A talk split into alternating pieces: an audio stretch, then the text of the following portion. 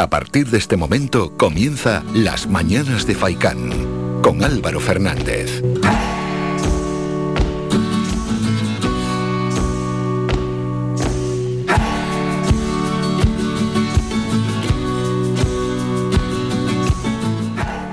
¿Qué tal? Muy buenos días y bienvenidos a las mañanas de Faikán. Lunes 31 de enero, el último día ya de este primer mes del año 2022. Reciban un saludo de Mingo Montes de Oca en el apartado técnico y otro de mi parte de Álvaro Fernández.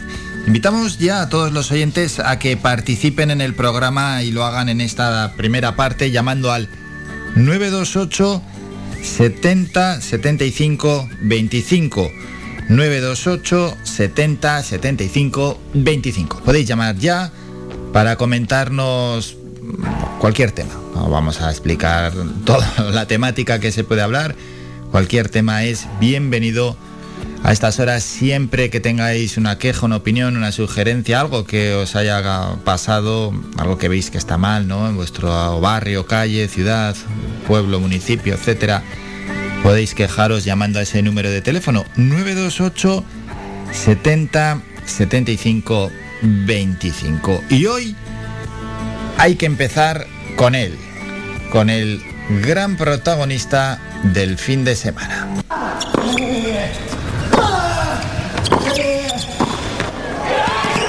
lo que es una imagen para la historia del deporte. 30 de enero de 2022. Este hombre que está emocionando a España acaba de ganar el Open de Australia y ya es el tenista con más títulos de Grand Slam de la historia. Proeza de dimensiones descomunales, talento, sufrimiento, paciencia, competitividad, pasión, pero sobre todo emoción. Rafa levanta el vigésimo primero en Australia.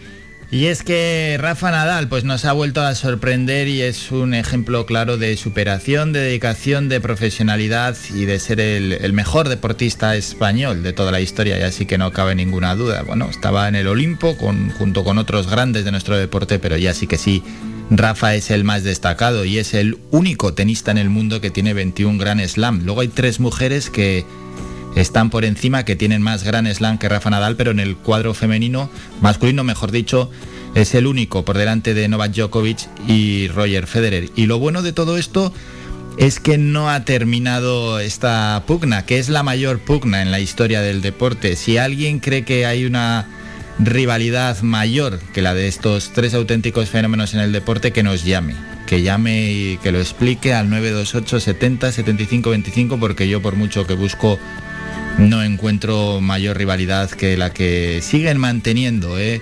Nadal, Djokovic y Federer por ver quién es el que más Gran Slam mantiene. Decir quién es el mejor de la historia es complicado y decir quién es mejor de los tres también. Para gustos está. Al que le guste un tipo de tenis, pues dirá que uno y al que le guste otro tipo dirá que otro tenista es mejor, pero en cualquier caso tres jugadores formidables y sensacionales. Y Nadal, ese ejemplo, bueno, aparte porque lleva casi dos décadas compitiendo y, apenas ha tenido ningún comentario fuera de, lo normal y casi siempre ha sido ejemplo de, saber estar y además, bueno, pues entre otras cosas, eh, Nadal ayer iba perdiendo 2-6 6-7 frente a Medvedev, que era el principal candidato, después que Djokovic no estaba para ganar el torneo, 2-6, 6-7, 2-3 a favor de Medvedev y 0-40 con su saque. Y todos, sin excepción, pensábamos que Rafa Nadal iba a perder. Es que, no sé si yo pensaba que iba a perder en ese momento. Y eso que para mí Nadal, pues lo, admiro como a nadie en el deporte y por mucho que piense que Rafa puede con todo, ahí pensaba que iba a perder. Pero no, no, no. Se sobrepuso, remontó, se hizo con ese tercer set 6-4. Luego ganó el cuarto set 6-4 y finalmente el último 7-5 en el último que parecía que se lo podía llevar. Lo igualó Medvedev y otra vez llegaban los fantasmas con el ruso, pero Rafa Nadal es mucho Rafa. Un Rafa que hace un mes ha pasado el COVID y un Rafa que al que le operaron hace cinco meses, que juega con un hueso roto del pie o al menos dañado, y ahí sigue dando ejemplo, intentando pues eso, ser la persona que más gran slam tenga en, en la historia del tenis masculino por delante de otros monstruos como Djokovic o Federer. Nadal, que nos sirve como ejemplo, ¿no? Ante las adversidades. Así que siempre que consideréis o veáis que hay retos que no se pueden afrontar, pues tomar como ejemplo a Rafa Nadal, que él siempre se sobrepone y, sobrepasa estos retos. Es algo fuera, fuera de lo normal. Enhorabuena Rafa y gracias por tantas y tantas alegrías que nos estás dando. Vamos a presentar el programa. Había que empezar con Rafa. A las 9 y 5 estará Lidia Mejías aquí en los estudios de Radio Faicán. Es concejala de desarrollo local en el Ayuntamiento de Telde. Viene a las mañanas de Faicán para poner en valor las últimas acciones de su concejalía, exponer los retos y proyectos de la misma para este 2002 y dar a conocer el contenido de su reunión en fechas pasadas con el consejero de Empleo y Desarrollo Local del Cabildo de Gran Canaria, Juan Díaz. Después, pasadas las nueve y media, actualidad deportiva, Manolo Morales y José Víctor González. Hablaremos de Nadal, de la derrota ayer en el último segundo en el partido de balonmano en el europeo entre España y Suecia. Y el tostón casi me duermo en el campo viendo Las Palmas 0, Real Sociedad B 0 tostón de partido. Luego nos hablarán de ello Manolo Morales y José Víctor González. El primero de García Pimienta no ha empezado muy bien, el técnico catalán. Después, Patricia Gardeu llegará en la sección Ben Mamá. Acto seguido hablamos con el director del CAN, el Centro Atlántico de Arte Moderno, que ha presentado su temporada 2022. Yolanda Cívicos, delegada de Intersindical Canaria, nos va a hablar de la temporalidad en la administración pública, estará a las 11 menos cuarto, y luego a las 11 y 5 en la sección Todo va sobre redes hablamos con un fenómeno, Alfredo Vela, una persona influyente en redes sociales y que tiene escrito dos libros. Uno se llama Cómo buscar trabajo con redes sociales y sin ellas, y el otro se llama El libro de Twitter. Con todo esto comienzan las mañanas de Faikan. Lo hacemos como siempre con las noticias locales. Empezamos hoy en Galdar, donde el ayuntamiento ha adjudicado las obras de instalación de las redes de distribución pública de media tensión, baja tensión y alumbrado público de la urbanización conocida como Pepita Ríos, que está en Llano de los, de, las, de los Quintanas. El proyecto contempla, además de la instalación y redes de media y baja tensión, la instalación de 107 luminarias LED para alumbrado público de esta zona de los Quintana. La actuación cuenta con una inversión de 603.700 euros. Pasamos a Ingenio, donde el ayuntamiento presentó el jueves su nueva página web de turismo, www.turismoingenio.com, y su nueva imagen de marca que acompaña el eslogan Ingenio te invita a sentir en un acto celebrado en el Centro Cultural Federico García Lorca. La alcaldesa Ana Hernández afirmó que en las nuevas tendencias del turismo Ingenio tiene mucho que ofrecer a la isla y a Canarias por su potencial natural, gastronómico, cultural, etnográfico, histórico, colaborando así en la diversificación y complementando la oferta de sol y playa. Vamos a escuchar a la concejala de Turismo de Ingenio, Pilar Arbelo. Es un hecho evidente la estandarización de las necesidades de los consumidores, al tiempo que aumenta la oferta de productos y servicios similares, entre los que hoy podemos englobar las actividades culturales, las deportivas y por supuesto las turísticas. En este contexto, cualquier comunidad que quisiera posicionarse eh, como destino turístico debe comenzar por ser visible ante el resto y para ello ha de estar en condiciones de algo que lo distinga que lo haga único. Pasamos a las Palmas de Gran Canaria. La Concejalía de Salud Pública continúa incrementando los controles de plagas después de realizar esta semana, la semana pasada concretamente, 49 actuaciones de desinsectación y desratización en 41 calles de los cinco distritos abarcando un total de 16 barrios de la ciudad. El concejal del área, Luis Zamorano, destacó de estas intervenciones las realizadas en los barrios de San Francisco y San Nicolás, abarcando 19 calles de dos enclaves con una marcada orografía que dificulta este tipo de trabajos.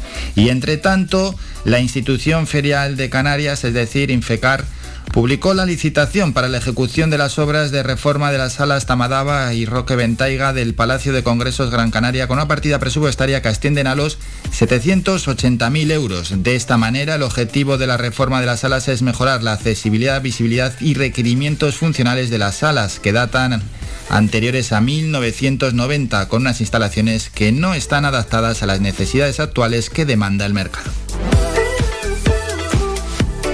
De la capital nos vamos hasta Santa Lucía de Tirajana. El Pleno del Ayuntamiento celebró el pasado jueves de forma telemática, aprobó de forma definitiva los presupuestos municipales del año 2022 tras desestimar las alegaciones presentadas por el sindicato SEPCA. Las cuentas municipales de este año contarán con 61.445.000 euros. Esto supone un incremento de 3.600.000 euros, un 6,22% más respecto a los presupuestos de 2021. A gasto de bienes y servicios se destinan 19,8 millones, en personal 27,5 y 12,4 en transferencias corrientes. En la misma sesión tomó posesión de su acta de concejal por el partido Podemos Santa Lucía de Tirajana, Domingo Bolaños Medina. También debemos pedir perdón a este plenario por haber promocionado para la alcaldía a mi antecesora en este puesto, una persona que antepuso su ambición personal en oposición al desarrollo del proyecto de Podemos Santa Lucía de Tirajana para este municipio y que fue votado por cerca de 1.500 santaluceñas y santaluceños. No tenemos reparos en asumir nuestra total responsabilidad en el daño que haya podido hacer porque creímos en la valía de esa persona en su capacidad de gestión que luego se mostró nefasta. También se aprobó como declaración institucional una moción con motivo del Día Escolar por la Paz. En Telde, la Junta de Gobierno local aprobó el jueves el proyecto de reglamento del sistema de gestión de las listas de reservas constituidas en el Ayuntamiento de Telde para el nombramiento de funcionarios internos y la contratación laboral temporal, dando así un nuevo impulso al cumplimiento del compromiso de fortalecer el músculo administrativo del consistorio y mejorar el servicio que se presta a la ciudadanía concejala de Recursos Humanos, Celeste López, explica que este documento permanecerá ahora abierto a las sugerencias y aportaciones que deseen realizar las diferentes fuerzas políticas con representación en el Pleno, con el fin de lograr finalmente un reglamento lo más consensuado y completo posible. En ese sentido, apunta que el borrador se ha trabajado con los sindicatos durante los meses de noviembre y diciembre. En Moya, el alcalde de la villa de Moya, Raúl Afonso, volvió a reunirse la semana pasada con la consejera de Derechos Sociales, Igualdad, Diversidad y Juventud del Gobierno de Canarias, Noemí Santana, y con la nueva directora general de Dependencia, Marta Arocha, para continuar avanzando en la creación del nuevo centro sociosanitario en el municipio. El objetivo del consistorio moyense, que ya trabaja en el anteproyecto de la instalación, es que este pueda ser incluida en el plan Canarias te cuida de la Consejería Regional y pueda acogerse ayudas procedentes de la Unión Europea. La construcción de una nueva residencia para mayores que tendría capacidad para dispensar cuidados y atención a más de un centenar de personas en Moya, entre plazas residenciales y diurnas, es una reivindicación histórica del municipio que los vecinos y vecinas requieren, destacó el alcalde Raúl Afonso ahí nos vamos a Santa María de Guía, donde el ayuntamiento acaba de aprobar la adjudicación del contrato para la redacción del proyecto de adecuación del antiguo Colegio de los Salesianos de Guía como nuevo centro sociosanitario para la atención y cuidado de las personas mayores dependientes. La redacción del proyecto se ha adjudicado por un importe de 213.000 euros procedentes de la Consejería de Presidencia del Cabildo de Gran Canaria. En Valsequillo, el vicepresidente y consejero de Obras Públicas, Infraestructuras, Transporte y Movilidad del Cabildo de Gran Canaria, Miguel Ángel Pérez del Pino, visitó la semana pasada Valsequillo para ver el resultado de la obra cometida por el Cabildo en la GC 810 en el PK 4,5 a su paso por San Roque. Los trabajos realizados por la Corporación Insular comenzaron el pasado mes de septiembre y han consistido en la reconstrucción de un muro de piedra que se encontraba en mal estado para estabilizar la carretera. De esta forma, siguen trabajando en la mejora de la seguridad y de las infraestructuras de Gran Canaria. Además, han reasfaltado la vía, han restituido la barrera de seguridad y han reparado la red de saneamiento con un tramo de 500 metros cuadrados. Y el último apunte, el Cabildo de Gran Canaria a través del Consejo Insular de la Energía ha aprobado la instalación de una planta fotovoltaica en el Centro de Interpretación de Risco Caído, que será la primera instalación de energía renovable que la Corporación Insular tenga en la cumbre de Gran Canaria. El proyecto, con un presupuesto de 23.420 euros, generará una potencia total de 20 kilovatios de energía solar a partir de la instalación de 42 módulos fotovoltaicos de 500 vatios en la cubierta del Centro de Interpretación de Risco Caído, que podrían llegar a 21 kilovatios pico de potencia en algunos momentos del día. Vamos a escuchar a Raúl García Brink. Esta planta fotovoltaica que se va a instalar eh, en el centro de interpretación de risco caído en Artenara y que impulsa el Cabildo de Gran Canaria a través del Consejo Insular de la Energía, eh, va a tener una potencia de 20 kilovatios, va a ahorrar Mm, va a evitar las emisiones de 25 toneladas eh, de CO2 al año y eh, va a cubrir el 54% de la demanda energética de este, de este centro. Terminamos con la información local, la información municipal. Ya tenemos canción para Eurovisión y polémica de las gordas, porque hubo lío con las votaciones, que si hay injusticia, que si no, y todos los medios recogen lo siguiente.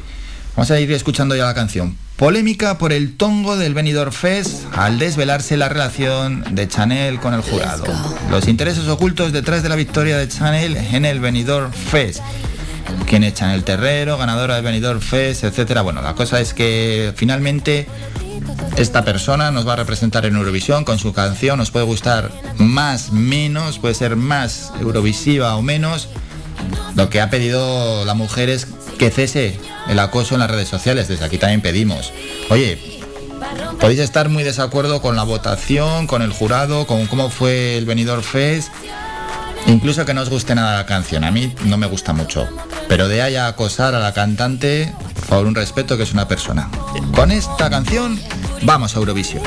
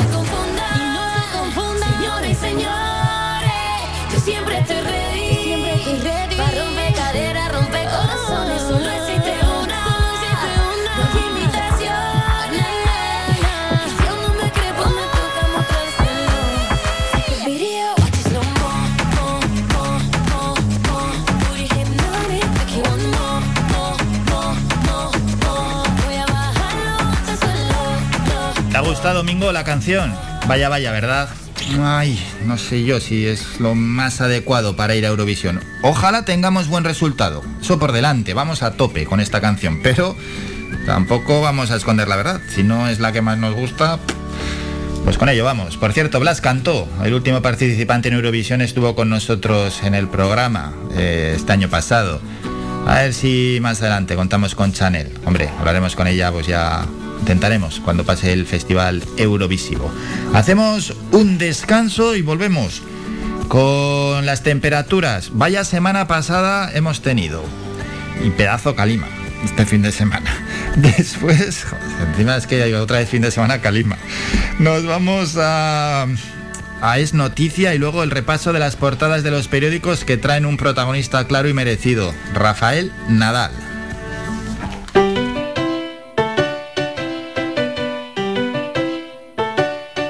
Escuchando Faikan Red de emisoras Gran Canaria.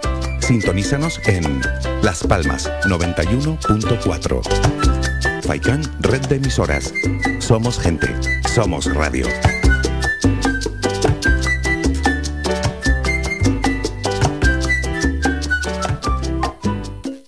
Toma nota de este teléfono. La Asociación Benéfica ONG Ser Humano ofrece una línea para luchar contra la soledad no deseada.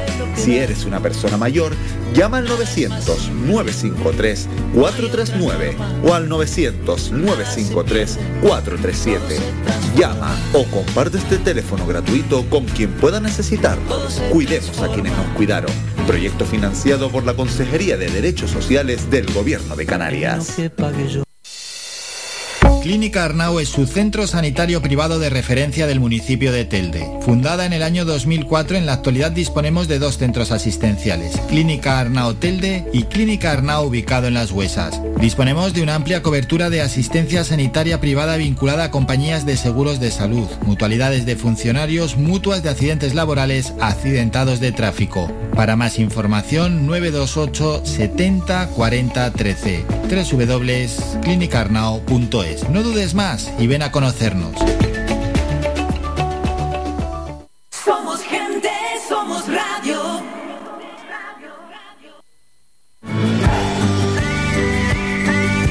Escuchas Las Mañanas de Faicán con Álvaro Fernández.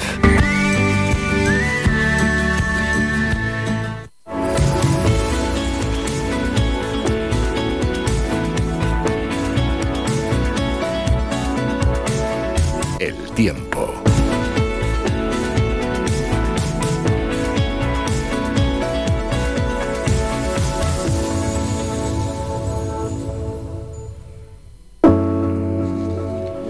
Vamos con el repaso a las temperaturas para este último día de enero y los dos primeros de febrero.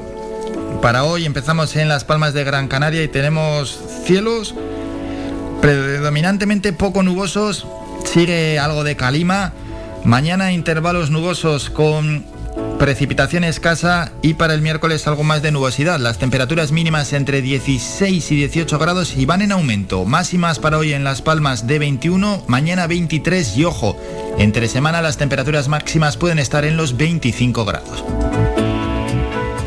En Telde más de lo mismo, para hoy cielos despejados con calima, mañana intervalos nubosos con lluvia muy escasa y para el miércoles intervalos nubosos. Las temperaturas que irán en ascenso y máximas de 21 y ojo, martes y miércoles 17 de mínima y 25 grados de máxima en Telde. La zona este y sureste de nuestra isla igual, igual, prácticamente igual a Telde, mismas temperaturas y misma nubosidad. Al oeste para hoy cielos despejados, también esa calima, mañana algo más de nubosidad y el miércoles intervalos nubosos. Las temperaturas máximas hoy 24 y ojo, miércoles, martes y miércoles mínimas 15 grados, máximas de 27 grados. Al sur de la isla que nos vamos, intervalos nubosos, eh, poco nuboso, perdón, para hoy con calima, mañana eh, algo más de nubosidad, el miércoles también un poquito más de nubosidad, eso sí, hoy máximas de 25 y el martes y miércoles mínimas de 17 y 18 y las máximas están entre los 26 y 28 grados. Mingo, ojito, ¿eh? Vamos a terminar en la cumbre, hoy cielos despejados con calima máximas de 18 y el martes y el miércoles algo de nubosidad, intervalos nubosos. En la cumbre las temperaturas para mañana y pasado mínimas 12-13 grados y las máximas 21 y 22 grados.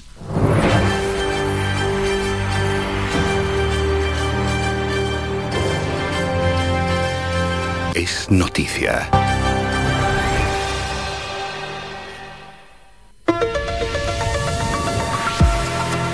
Y es noticia un apunte que nos trae Canarias 7 y esto va dedicado a, a los puteros y por supuesto a la gentuza, por decir, porque estamos en antena y no voy a decir lo que opino de ellos. Bueno, lo puedo decir, pero no diciendo palabras malsonantes. Pero vamos a ir con la noticia. De esos que obligan a prostituirse a mujeres. A juicio por obligarlas a prostituirse y amenazarlas con vudú. Los acusados se enfrentan apenas de, de 10 y 28 años, poco me parece. A una de las procesadas le rociaron todo el cuerpo con ácido. Vaya imagen, vaya imagen nos trae Canarias 7. Poco me parece, entre 10 y 28 años. Ya sé que la ley es así, pero yo... La verdad, es que es increíble. Bueno, a lo que vamos. La audiencia, es increíble que hagan cosas así. La audiencia provincial de Las Palmas juzgará a partir de hoy a una banda que traía mujeres desde Nigeria a Gran Canaria para que ejercieran la prostitución mientras las amenazaba con prácticas de vudú para que no cesara esa actividad y les dieran todo el dinero que ganaban. Los acusados de esta trama son los procesados Malver Mark, que sufriera heridas graves después de que alguien rociara su cara y cuerpo con ácido.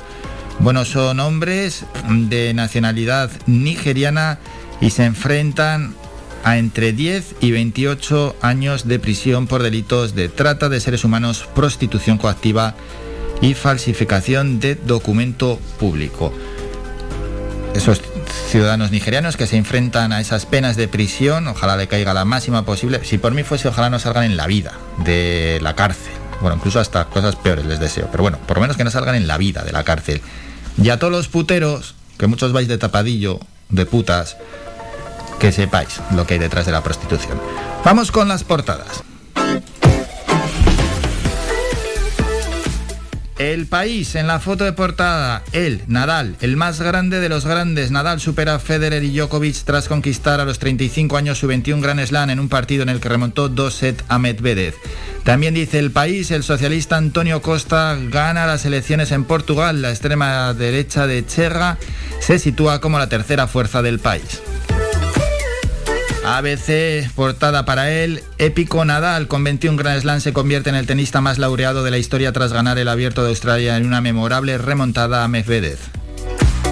El mundo, la foto es para Nadal de espaldas más grande que ninguno. Titular, el PP denuncia el desvío del dinero europeo a municipios socialistas. Señala que los ayuntamientos del PSOE se llevan el 46% de los fondos al turismo por el 20% de los del PP. Génova crea un observatorio interno para fiscalizar las ayudas euro a euro. Vamos con la razón, Nadal gritando, es único 21 Gran Slam. El centro derecha podría gobernar, pero Vox crece a costa del Partido Popular. Los populares pierden 8 escaños en un mes y los de Abascal suben 10. El PSOE retrocede y Podemos recuperar dos diputados. Periódicos más cercanos, Canarias 7, el más grande, y sale Nadal con los brazos en alto. La Unión Deportiva se atasca en el estreno de García Pimienta. El Granca resurge ante el Obradoiro y rompe su racha negativa en la ACB. El titular, la pandemia, se cobra 29 fallecidos en las islas durante el fin de semana. La provincia.es, la Unión Deportiva, no tenemos la portada porque viene una publicidad de apoyar a lo canario, publicidad institucional. Dice así, la provincia.es, la Unión Deportiva Las Palmas, nuevo jefe, misma ceguera. El potente episodio de Calima seguirá azotando Canarias toda la semana. Triunfo y gracias, Granca 71, Obradoiro 69. Diario de avisos, el más grande de la historia. Rafa Nadal. Canarias suma 12 muertes y los nuevos contagios bajan a 843. El Tenerife gana 1-2 con remontada a la Ponferradina. Y terminamos con los deportivos. Marca Nadal de rodillas, 21 con todos sus grandes éxitos. Cuando te digan que algo es imposible, piensa en Rafa. El diario AS también fotos con sus 21 títulos, el más grande, 21 Nadal sentado y abrazado al trofeo del Open de Australia. Y el mundo deportivo, 21, el mejor de la historia, Nadal de rodillas con los brazos en alto y mirando al cielo. Nos vamos a publicidad, hacemos un breve descanso, un minuto, regresamos con noticias locales y después con la concejala de Desarrollo Local en el Ayuntamiento de Telde, Lidia Mejías.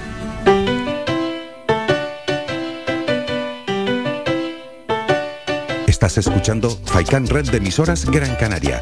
Sintonízanos en Las Palmas 91.4. Faikan Red de emisoras. Somos gente. Somos radio.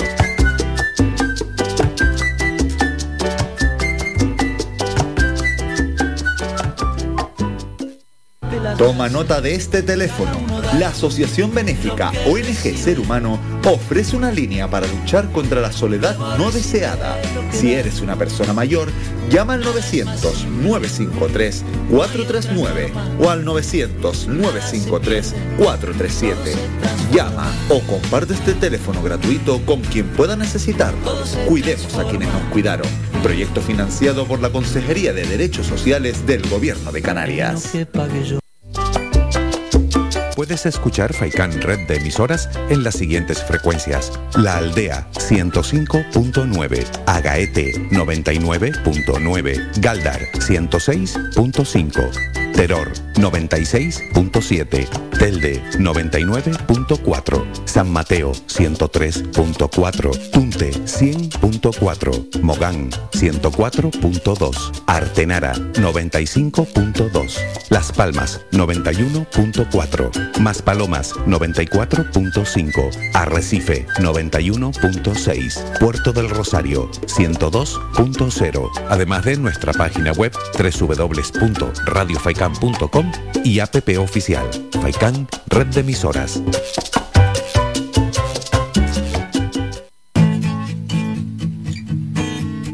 Somos música.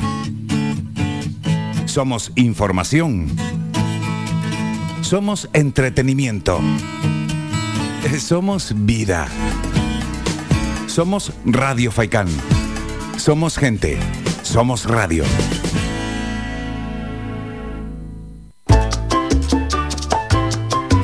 Escuchas Faikan Red de Emisoras.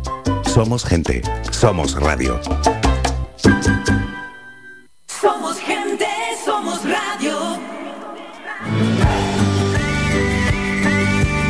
Escuchas Las Mañanas de Faikán con Álvaro Fernández.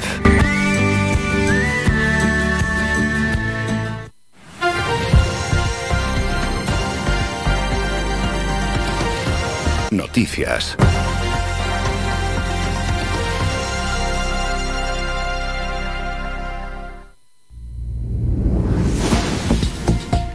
Ya para el boletín, primer boletín del día 9 de la mañana, noticias más cercanas. Empezamos en Galdar, el ayuntamiento ha adjudicado las obras de instalación de las redes de distribución pública de media tensión, baja tensión y alumbrado público en la urbanización conocida por Pepita Ríos, que está en Llano de los Quintanas. El proyecto contempla además de la instalación y redes de media y baja tensión, la instalación de 107 luminarias LED para el alumbrado público de esta zona de los Quintana. La actuación cuenta con una inversión de más de 600.000 euros. Ingenio, el Ayuntamiento de la Villa de Ingenio presentó el jueves su nueva página web de turismo. Se llama www.turismoingenio.com y su nueva imagen de marca que acompaña el eslogan Ingenio te invita a sentir fue presentada en un acto celebrado en el Centro Cultural Federico García Lorca. Las Palmas de Gran Canaria, la Concejalía de Salud Pública del Ayuntamiento Capitalino continúa incrementando los controles de plagas después de realizar esta semana 49 actuaciones de desinsectización y desratización en 41 calles de los cinco distritos, abarcando un total de 16 barrios de la ciudad. El concejal del área, Luis Zamorano, Destacó de estas intervenciones las realizadas en los barrios de San Francisco y San Nicolás, abarcando 19 calles de los dos enclaves con una marcada orografía que dificulta este tipo de trabajos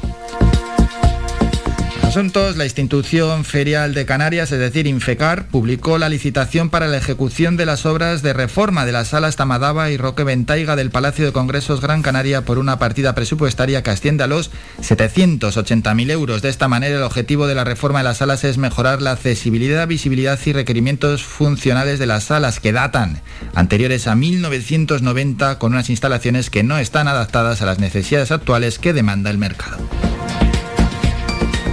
Santa Lucía de Tirajana, el Pleno del Ayuntamiento celebró el pasado jueves de forma telemática, aprobó de forma definitiva los presupuestos municipales del año 2022, tras desestimar las alegaciones presentadas por el sindicato SEPCA.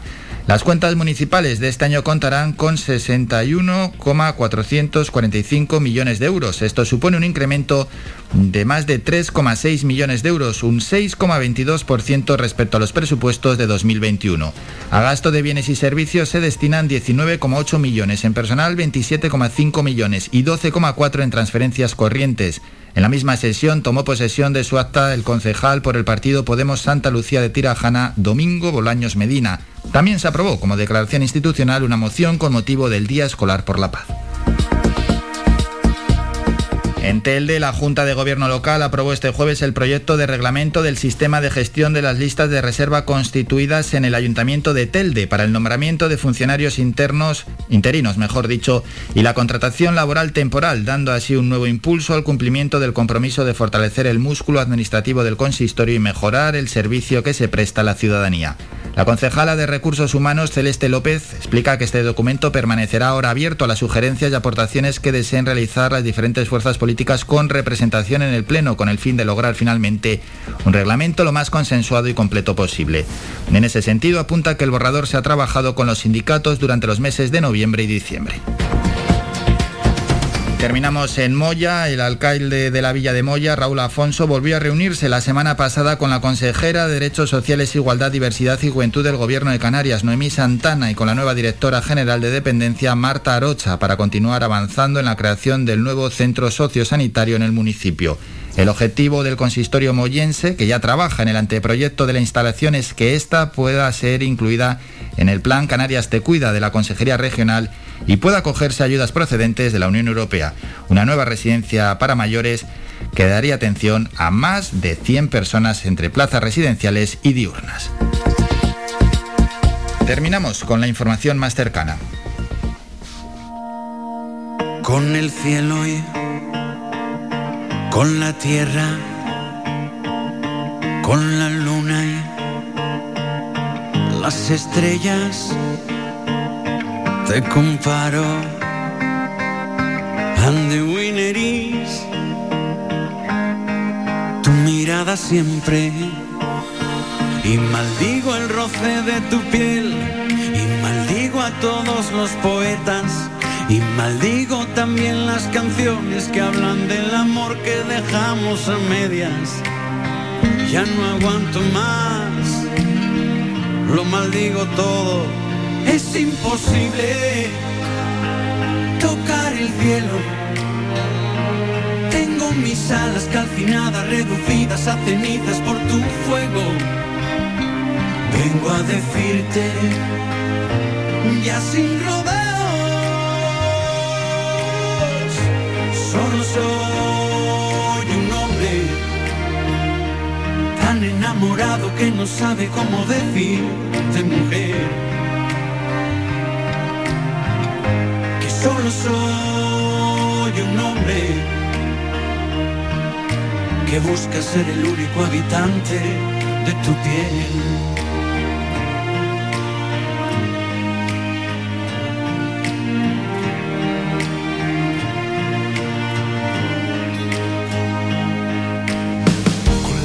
Bella flor del jardín del Edén, la aurora boreal con las piedras preciosas, con el arco iris, con el Taj Mahal. Te sigo comparando, amor, pero nada brilla más, más que tu sonrisa. Y maldigo el roce de tu piel, y maldigo a todos los poetas. Y maldigo también las canciones que hablan del amor que dejamos a medias ya no aguanto más, lo maldigo todo, es imposible tocar el cielo. Tengo mis alas calcinadas, reducidas a cenizas por tu fuego. Vengo a decirte, ya sin rodeos, soy un hombre enamorado que no sabe cómo decirte mujer. Solo soy un hombre que busca ser el único habitante de tu piel. Compararé.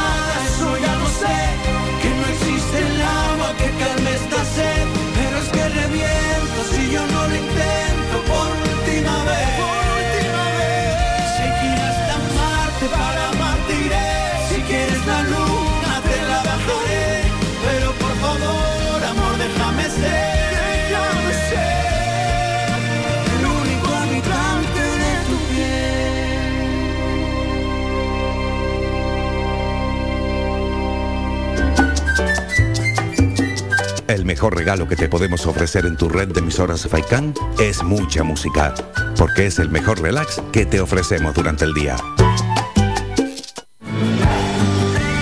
Somos la mejor información, música y entretenimiento. Las mañanas de Faikan.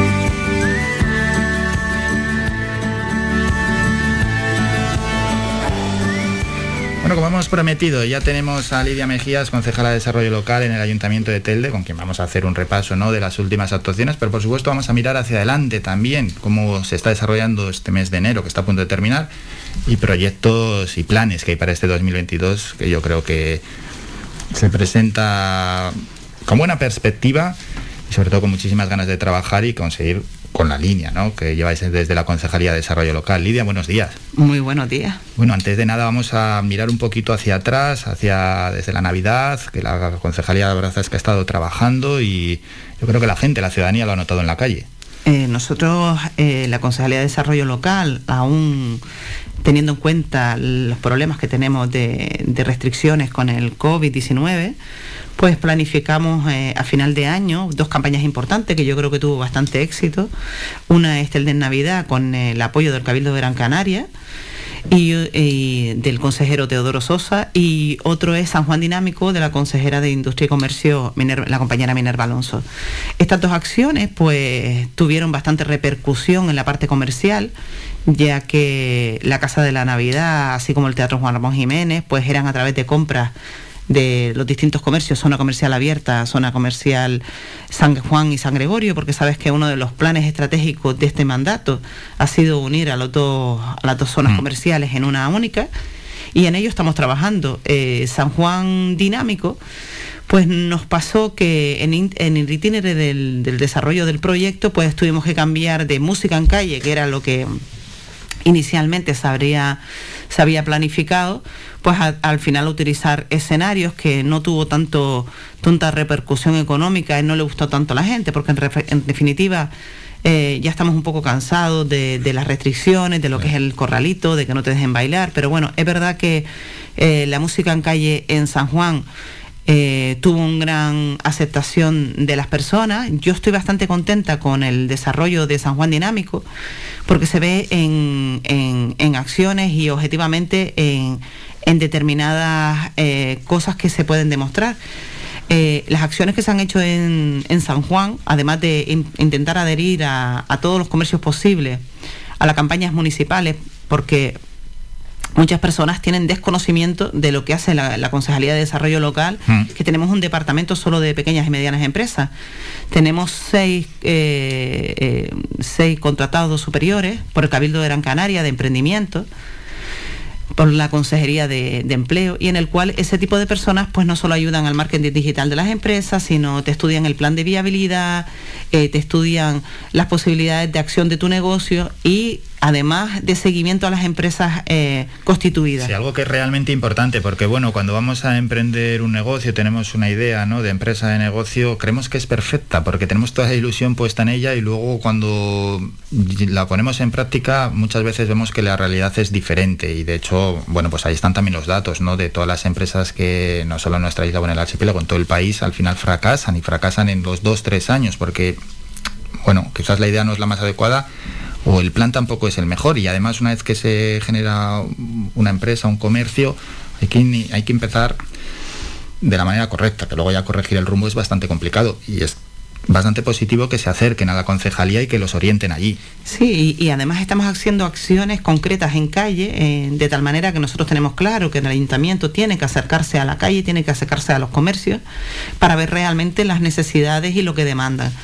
Entre otras cosas, pues hacemos que aquellas personas que quieran eh, conocer un poquito más de las redes sociales, sabes que ahora mismo se está vendiendo más a través de redes sociales, Facebook, Instagram, a través de los productos, eh, entonces se, les enseña a utilizar y a utilizar los mecanismos por el cual pues subes de seguidores, se pueden publicar unas determinadas cosas y eso se apoya en la página web municipal que es comprarensangregorio.es. Nosotros estamos trabajando en la mano de, zonas comerciales, de comercio, y eso ha supuesto que, pues por ejemplo, en la zona de San Juan no, se, no había ningún comercio vinculado con el ayuntamiento, relacionado con el ayuntamiento, porque sabes que la Asociación de Empresarios de San Juan se extinguió. Entonces estamos intentando que la de San Gregorio pues se reconvierta en sus estatutos en zona comercial abierta de Telde, como no puede ser de otra manera, pero en el itinere pues el ayuntamiento está tutorizando bastante a las empresas de San Juan de tal manera que no había ninguna empresa acogida o adherida a las cuestiones municipales en la actualidad tenemos 58. Es un trabajo de calle, es un, trabajo que se está haciendo puerta a puerta y en San Juan, por ejemplo, tengo que decir que el seguimiento que nosotros estamos haciendo de los comercios en este último año post pandemia, pues hay más de seis comercios nuevos en San Juan, tanto de como es eh, gourmet, como es eh, la dulcería, y como son tres locales de ocio nocturno, que fíjate que eh, San Juan históricamente era como la, el eje de de lo que era el ocio nocturno hace muchos años. Entonces estamos intentando recuperar dentro de la de la parte, está claro que San Juan es mágico, por la noche tiene una iluminación eh, que, nos hace, que lo hace todavía más mágico junto con San Francisco. Y estamos intentando recuperar eh, pero con tranquilidad y, siempre no molestando a los vecinos dentro de una dentro de un margen dentro de un margen lo que me pues llega aquí claro eh, decir, dentro de un margen eh, que no pase como, como está pasando en otras zonas históricas de, otros municipios, pues que se pueda combinar la parte del ocio nocturno con el cuidado de la de los vecinos y el respeto de los vecinos. Creo que en la actualidad ahora mismo se está consiguiendo. Han abierto dos locales nuevos en, en San Juan, que es la Masía y la Tasquita, y la tasca chica, que yo siempre le digo la tasquita, la tasca chica, y la verdad que están teniendo bastante éxito. Yo lo que intentamos de desarrollo local es tutorizarlos, ayudarlos, intentar que el marketing que, que, se produce en muchas ocasiones pues sea a través del ayuntamiento, decir que a través de San Juan Dinámico también se hizo la primera jornada de la miel teldense, en el cual se hizo una combinación de, de comercios de San Juan y San Gregorio, restauradores, y la verdad que tuvimos un, impacto bastante importante tanto en redes como en la televisión, como en como los medios de radio y promocionabas la, promocionábamos la, miel teldense en cada una de las restauraciones. Y hubo un lleno absoluto en los restauradores. Sabemos que Telde está siendo ahora mismo pionera en la restauración que está realizando y en las jornadas del producto local, como es el gofio, como es la naranja y como está haciendo la miel teldense, que tiene premios y está bastante reconocida en Gran Canaria, está ayudando a que otros lados de, la isla pues se acerquen a Telde a probar la restauración. Bueno, hay que seguir poniendo en valor ¿eh? los productos locales y de esta manera también uniéndolos, eh, vinculándonos con el comercio. Y volviendo a esas actividades de estas épocas pasadas, navideñas, ¿qué tal funciona esas actividades que se vinculan a la compra? Es decir, compra y te dan una entrada. Mm, la verdad que funcionaron bastante bien. Además, creo que la gente de Telde está empezando a entender que las entradas son gratuitas, pero es como un centro comercial. Es decir, eh, en, Telde no deja de ser un centro comercial en abierto, en el cual en vez de tener paredes y techo, pues estamos en abierto. Entonces, ¿cómo se accedía a la a, las actividades municipales, porque yo siempre le quiero recordar a, a, las personas teldenses que desarrollo local tiene que ir de la mano del comercio. Nosotros no somos ni festejo ni cultura. Nosotros tenemos que ir dirigidos a la reactivación, a la, a, la, a la cuestión económica de cada uno de los comercios y que cierto impacto tengan los comercios. Sí que puede haber dudas a veces cuando la actividad es un concierto, por ejemplo. Eh, sí, pero por ejemplo, en el Tel de Cambia la Hora, en el último, en el último acto de Tel de Cambia la Hora, que se, yo creo que es el único acto que ha reunido en Tel de 2.200 personas en el Auditorio de San Juan. Es verdad que estábamos en nivel 1, estábamos en abierto, solamente cubríamos el 20% del auditorio, pero esas entradas que se conseguían a través de compras en la zona comercial abierta, al final si te pones a mirar a 2.200 personas por compras y fueron las que fueron presentes, pues ya en cierto sentido la subvención se la da directa a los comercios de, de, Telde. Son gratuitas, pero a cambio de consumir en zona comercial abierta de San Juan y San Gregorio, como puede ser en un centro comercial, consumir para ponerte en el trenecito. Al final, sí, que en eso consiste, es una, manera de, ayudar al comercio, de que la gente venga. Sí, eso y concienciar también a la ciudadanía, que es muy importante. ¿En, qué sentido? En la compra en el comercio local. Por supuesto, por supuesto. Tenemos unos comercios de alta calidad. Es verdad que eh, la campaña de Navidad se nos deportó un poco porque nosotros no pensábamos que, en la Casa de la Navidad, que en tres días en cada uno de ellos pues tendríamos tanto, tanto eh, personal, tantas personas que se acercaran a ella. Es verdad que en la isla de Gran Canaria pocos municipios realizaron acciones de Navidad y eso se vio reflejado en, la, en las acciones de Navidad del Papá Noel de, desarrollo local. Es más, la actividad se suponía que terminaba a las 8 de la noche y se tenía que postergar a las 9 y media, a las 10, por una sencilla razón de responsabilidad con los comercios, porque nosotros siempre pensamos que si tú tienes una entrada tienes que, poder entrar.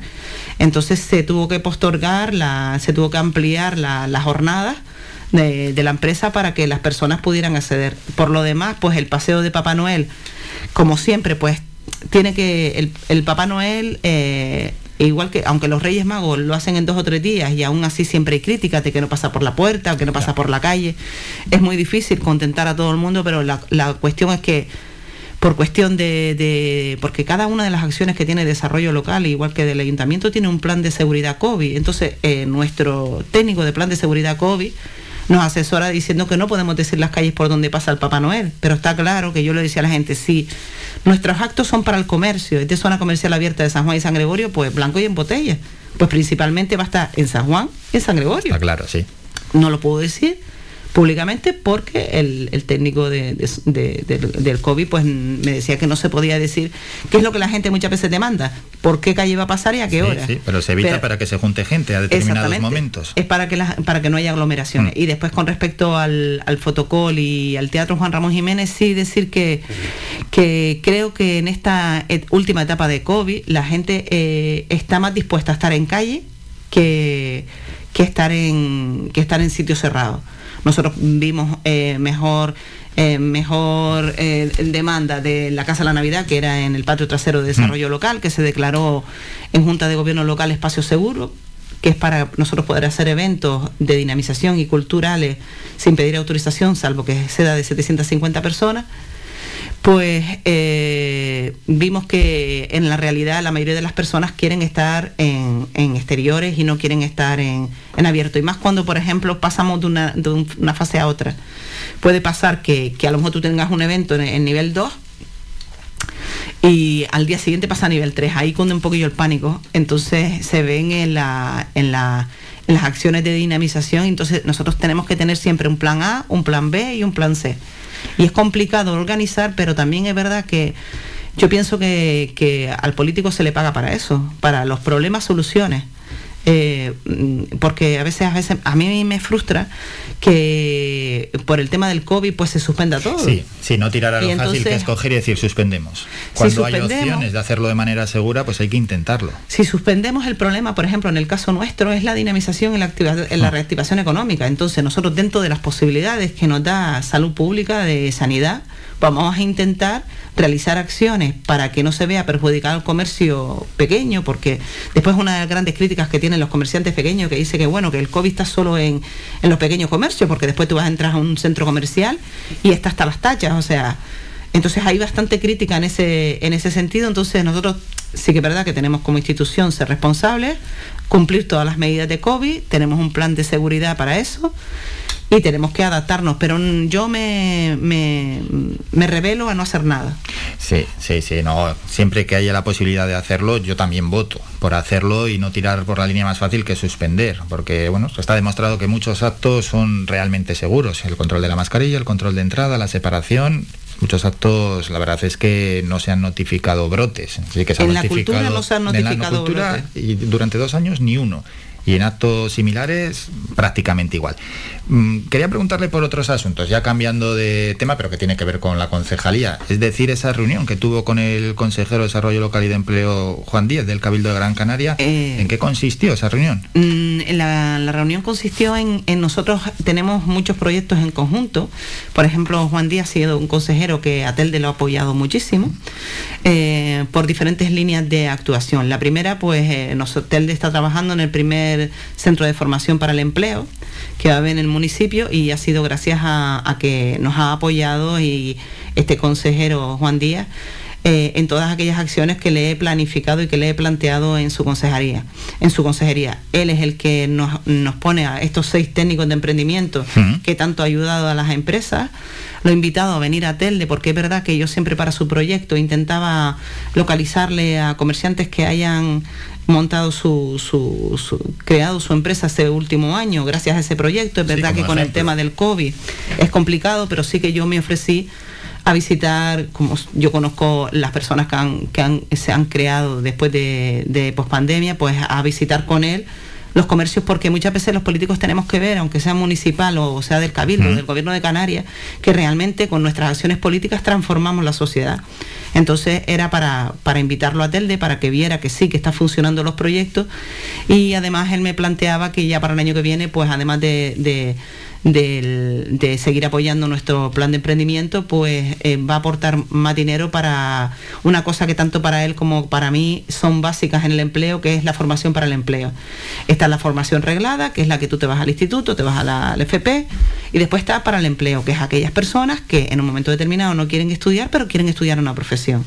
Para eso hay muchos pasos previos, como homologar, como invertir en material, entonces a veces el ayuntamiento se ve limitado y en este caso, pues el Cabildo de Gran Canaria con su consejero de empleo nos está ayudando muchísimo, muchísimo en apoyarnos. Es más, gracias a este consejero de, empleo, pues eh, Telde tiene el plan estratégico de desarrollo local, que es el que se basa el eje motor de, la concejalía, que es eh, la unificación de San Juan y San Gregorio con la municipalización de las Ramblas de San Gregorio.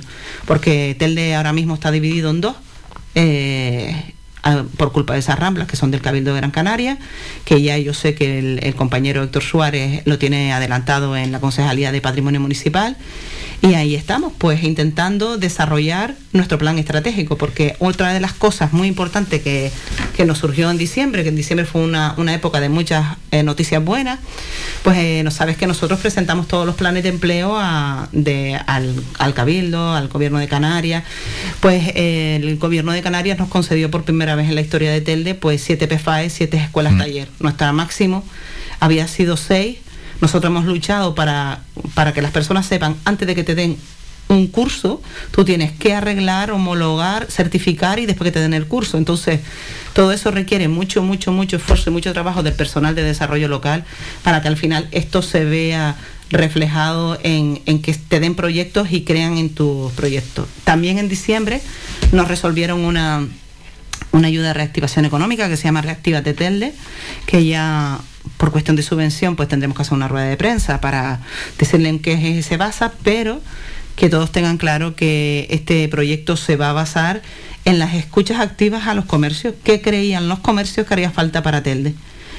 Va a ser muy importante la parte de reactivación. Esa opinión de primera mano de, de los comercios ellos, eh, yo me reuní con muchos, muchos comercios porque eh, nosotros tenemos claro que, el, empresario no va a cerrar su tienda para, para localizarnos a nosotros. Entonces, eh, nosotros hemos hecho como unos estudios de qué era lo que la gente demandaba más. Entonces, lo que hemos hecho es un objetivo de nueve, de nueve mm, ratios determinados y que serán públicos con la, con el, con la Consejería de Comercio del Gobierno de Canarias, a lo cual estamos muy, muy agradecidos porque presentamos un proyecto y al final nos lo aceptó de bastante dinero. Y a ver si con el tema del COVID lo podemos ejercitar.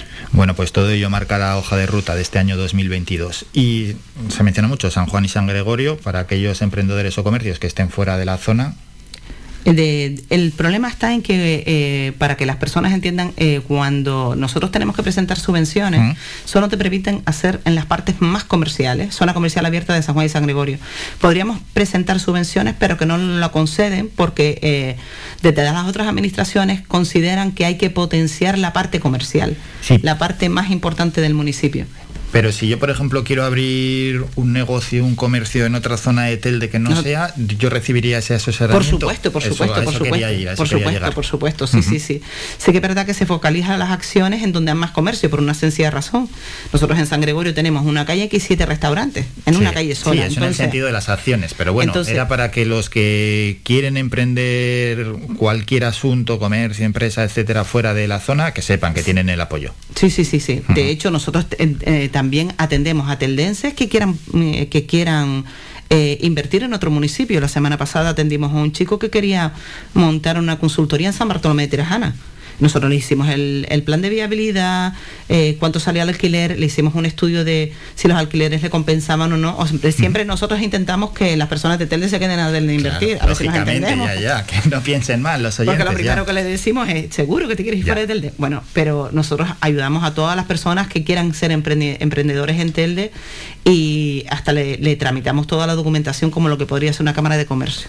Y Lidia, ya para despedirnos, ¿algo más que quieras añadir de cara a este año 2022, próximas acciones? La verdad es que hay un montón y ya iremos hablando de ellas. Sí, mm, que vamos a ir desarrollando tanto planes de empleo como PFAE, como escuelas taller. Eh, como planes de dinamización, que esperemos que el COVID ya vaya desapareciendo porque frustra muchísimo. Ojalá las ideas que nosotros tenemos, que tenemos muchísimo en desarrollo local, pero que sí que estamos siempre pendientes de un hilo de qué nivel estamos, qué podemos hacer. Y gracias a eso y, a que en Junta de Gobierno Local se han aprobado los espacios eh, culturalmente protegidos, que es Plaza Doña Rafaela, que si no me equivoco, hoy empiezan a arreglar la, plaza para hacer acciones de dinamización allí también. Es San Gregorio, Patio de Desarrollo Local hemos tenido que hacer muchas cosas previas para poder eh, hacer acciones a los comercios porque mm, la verdad que me preocupa bastante el no poder hacer acciones y no ayudar en nada es bastante eh, frustrante. Eso es. Lidia Mejías, concejala de Desarrollo Local en el Ayuntamiento de Telde. Como siempre, gracias por estos minutos. Un saludo. Muchas gracias, Álvaro. Vamos a Lidia. Antes de irnos a publicidad, recordamos que a la vuelta volvemos con el kiosco digital y a los últimos minutos de información y luego nos toca como cada lunes hablar con Manolo Morales y José Víctor González de Deporte.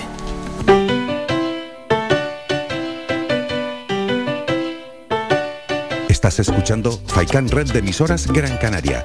Sintonízanos en Las Palmas 91.4. Faikan Red de emisoras. Somos gente. Somos radio.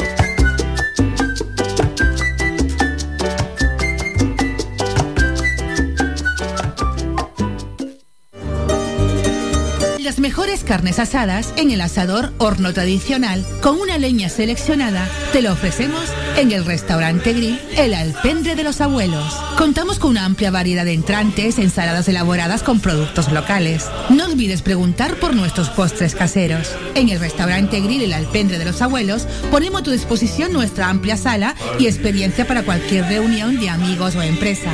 Tu cena con nosotros será todo un éxito. Teléfono 928 98 38 90.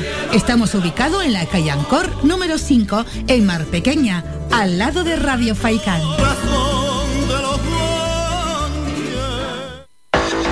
Más de 30 años en continua emisión, amplia cobertura en las islas de Gran Canaria, Lanzarote y Fuerteventura y más de 300.000 oyentes mensuales nos convierten en la opción ideal para publicitar tu negocio. Aprovecha nuestros descuentos e infórmate sin compromiso en el 928 70 75 25. 928 70 75 25. Faikan Red de Emisoras. Somos gente. Somos radio.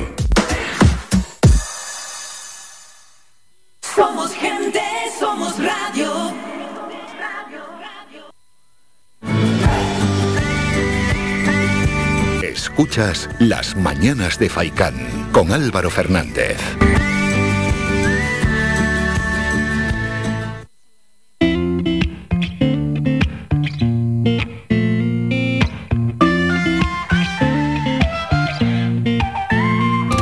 Sabes, siempre me he tenido por valiente y ahora no me atrevo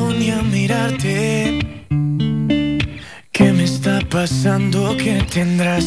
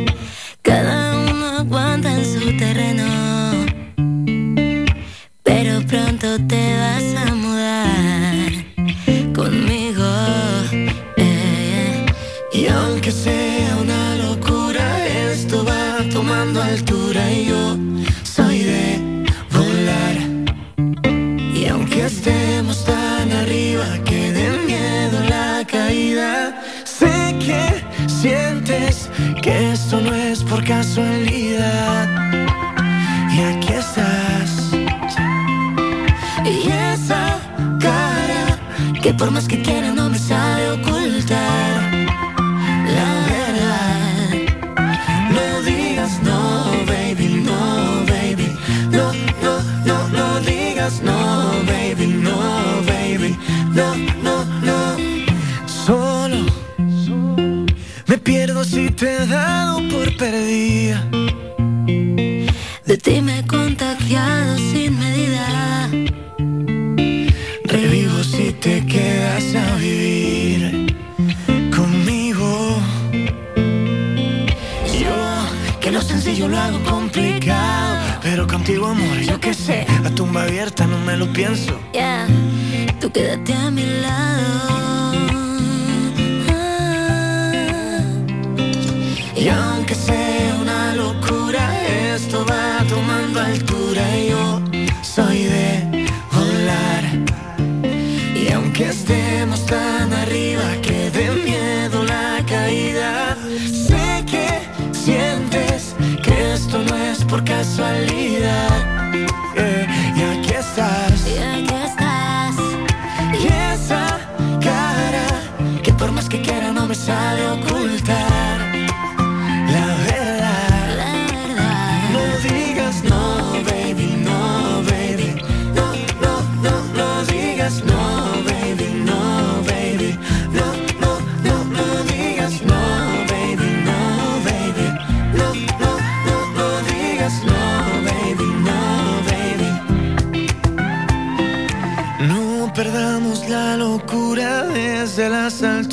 Alturas.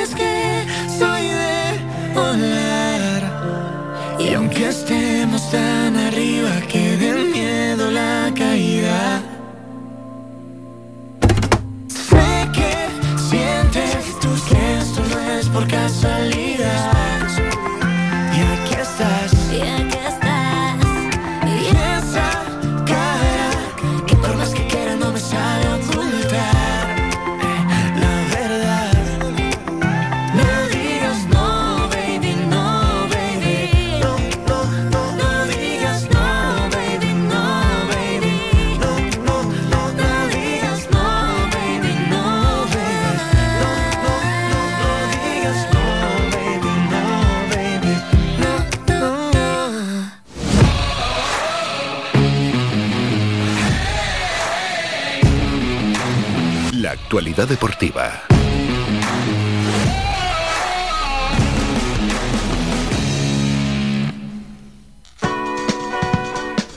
Y momento ya, como cada lunes, para ir con la actualidad deportiva. Saludamos a José Víctor González. José Víctor, buenos días. Hola, buenos días. Y también a Manolo Morales. Manolo, buenos días. Hola, ¿qué tal Álvaro? Muy buenos días a todos y a todas. Vamos a ir con el deporte y el gran protagonista del fin de semana.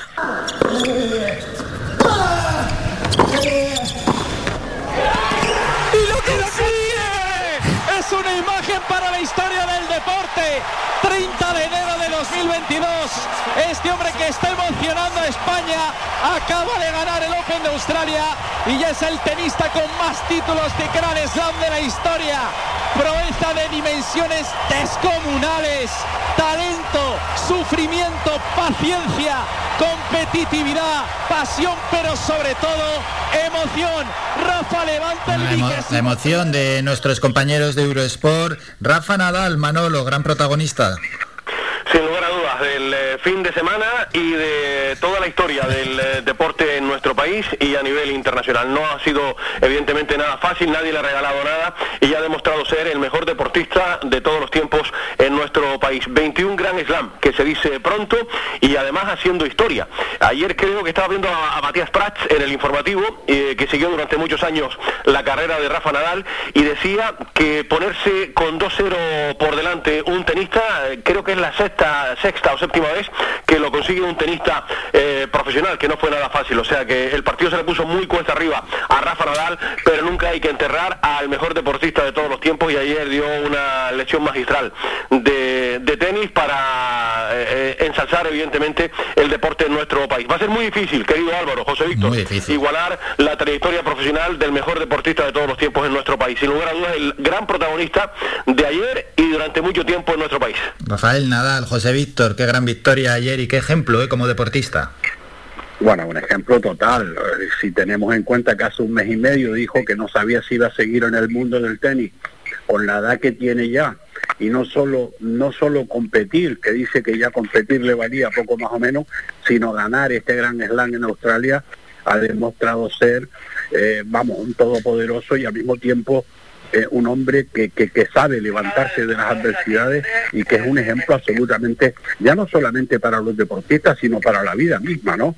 Es decir, que queriendo, eh, intentándolo y una y otra vez y machacando, se consiguen las cosas y Rafa Nadal ha conseguido ser historia, ya lo era, ya lo era, pero ahora es más historia si cabe todavía para el deporte español. Historia viva, que por suerte lo seguiremos teniendo. Y ojo, eh, que todavía queda Roland Garros, que es su tierra preferida, y que vamos a ver, vamos a ver cómo se encuentra en eh, Rafa Nadal para competir otra vez, pero yo espero que siga estando y así por mucho tiempo, porque las alegrías que nos da para el deporte español son inconmensurables. Así es, José Víctor, porque es que además ese apunte, porque parece que ya esto ha terminado y no ha terminado. Estamos viviendo posiblemente la lucha más titánica en la historia del deporte entre tres auténticos fenómenos, Roger Federer, Novak Djokovic y Rafa Nadal. Y lo bueno es que, como apuntas, José Víctor, no ha terminado están en un sensacional momento de forma. Federer está por debajo, pero Djokovic y Nadal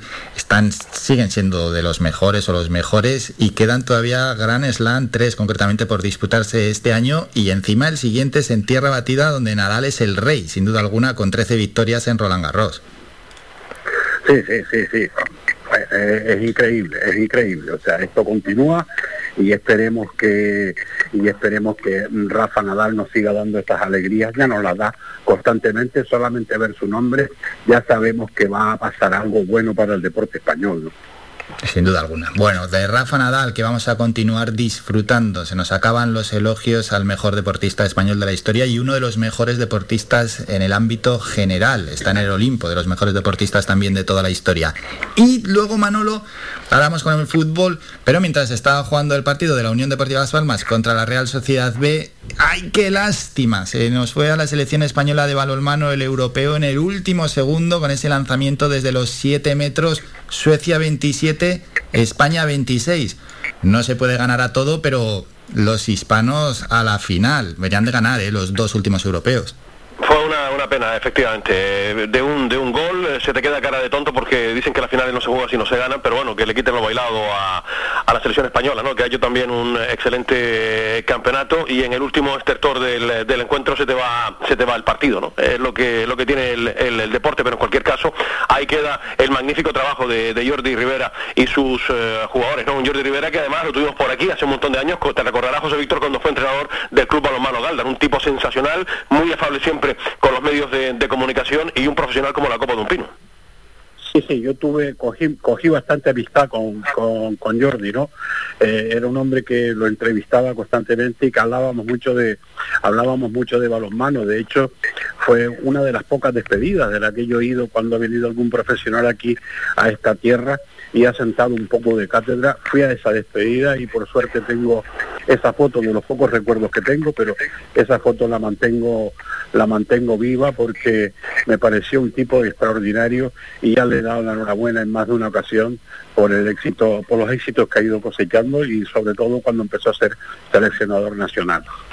Enhorabuena a él y a Dani Sarmiento, ¿no? que hay que el eh, jugador canario que estuvo también ahí eh, con la selección española, o sea que no siempre se puede dar una pena, ¿no? Porque al final se nos fue de un solo de un solo gol, pero en fin, esto es lo que tiene el deporte de alta competición, ¿no? Que puede pasar de todo. Pues sí, sí, sí, sí. Al final, segundos en el europeo, tercera fue Dinamarca, quien eliminamos en las semifinales. Francia 32, Dinamarca 35 tras la prórroga, que llegaron empatados al final de los 60 minutos. 3-6 en la prórroga se impuso el equipo danés. Dejamos estos dos apuntes y vámonos con el fútbol en ese partido donde la porra de los viernes no la acertamos porque pusimos tres victorias y el partido fue de empate a cero. Unión Deportiva Las Palmas 0, Real Sociedad B 0. Manolo, primer análisis. Pues primero que nada, doble decepción. Primero con el entrenador y sus manifestaciones tras el partido, porque de luego yo me quedé alucinado cuando dice que Las Palmas mereció ganar el, partido, cuando el mejor del equipo amarillo fue el portero. O sea, primera decepción con esa valoración, si esa es la autocrítica que hace García Pimienta, ya nos coja confesados, ¿no? Y segundo, una tremenda decepción, más de lo mismo, porque la, Unión Deportiva Las Palmas fue un, equipo que, hombre, empezó bien el partido, pero a, medida que la Real Sociedad le fue cogiendo la, medida al partido, y hay que recordar que independientemente que es un filial y que tiene calidad, pero estaba metido en zona de, de le jugó muy bien el partido a la Unión Deportiva Las Palmas y gracias a que mm, Raúl evitó el eh, desastre total y absoluto, una nueva derrota de Las Palmas en el Estadio Gran Canaria. Mucho que mejorar, yo sigo eh, pensando lo mismo, a este equipo le faltan un montón de cosas, este Pepito, este Juanito, y mira, tú sabes que yo he comentado en muchas ocasiones que no era muy partidario de, Pepe Mel, pero te digo otra cosa, esto no es problema de entrenador, te lo digo sinceramente, yo creo que el problema más profundo, la autocrítica que tiene que hacer la Unión Deportiva es un poco con la planificación que se ha hecho en los últimos años con esta plantilla que se le ha dado bombo y platillo. Eh, evidentemente tiene buenos futbolistas, pero con solo futbolistas, y lo decía García Pimienta, solo con el talento no se ganan partidos y creo que la Unión Deportiva Las Palmas tiene que mirar hacia adentro, empezando por el presidente y siguiendo por la Comisión Deportiva, porque es un equipo que desde mi punto de vista tiene muchas falencias, que dirían los sudamericanos, muchas carencias, y lo está demostrando. El equipo puede caer hoy, querido Álvaro, si gana el equipo de Paco Gemes, a la décima plaza en la jornada 25. Yo creo que con eso lo digo absolutamente todo. Sí, esa décima plaza que vienes ya anunciando desde hace tiempo, pero anunciando que esto iba a acontecer mm, jornadas después, y es que al final se nos precipitan los acontecimientos. Vamos con el análisis de José Víctor González. Bueno, vamos a ver.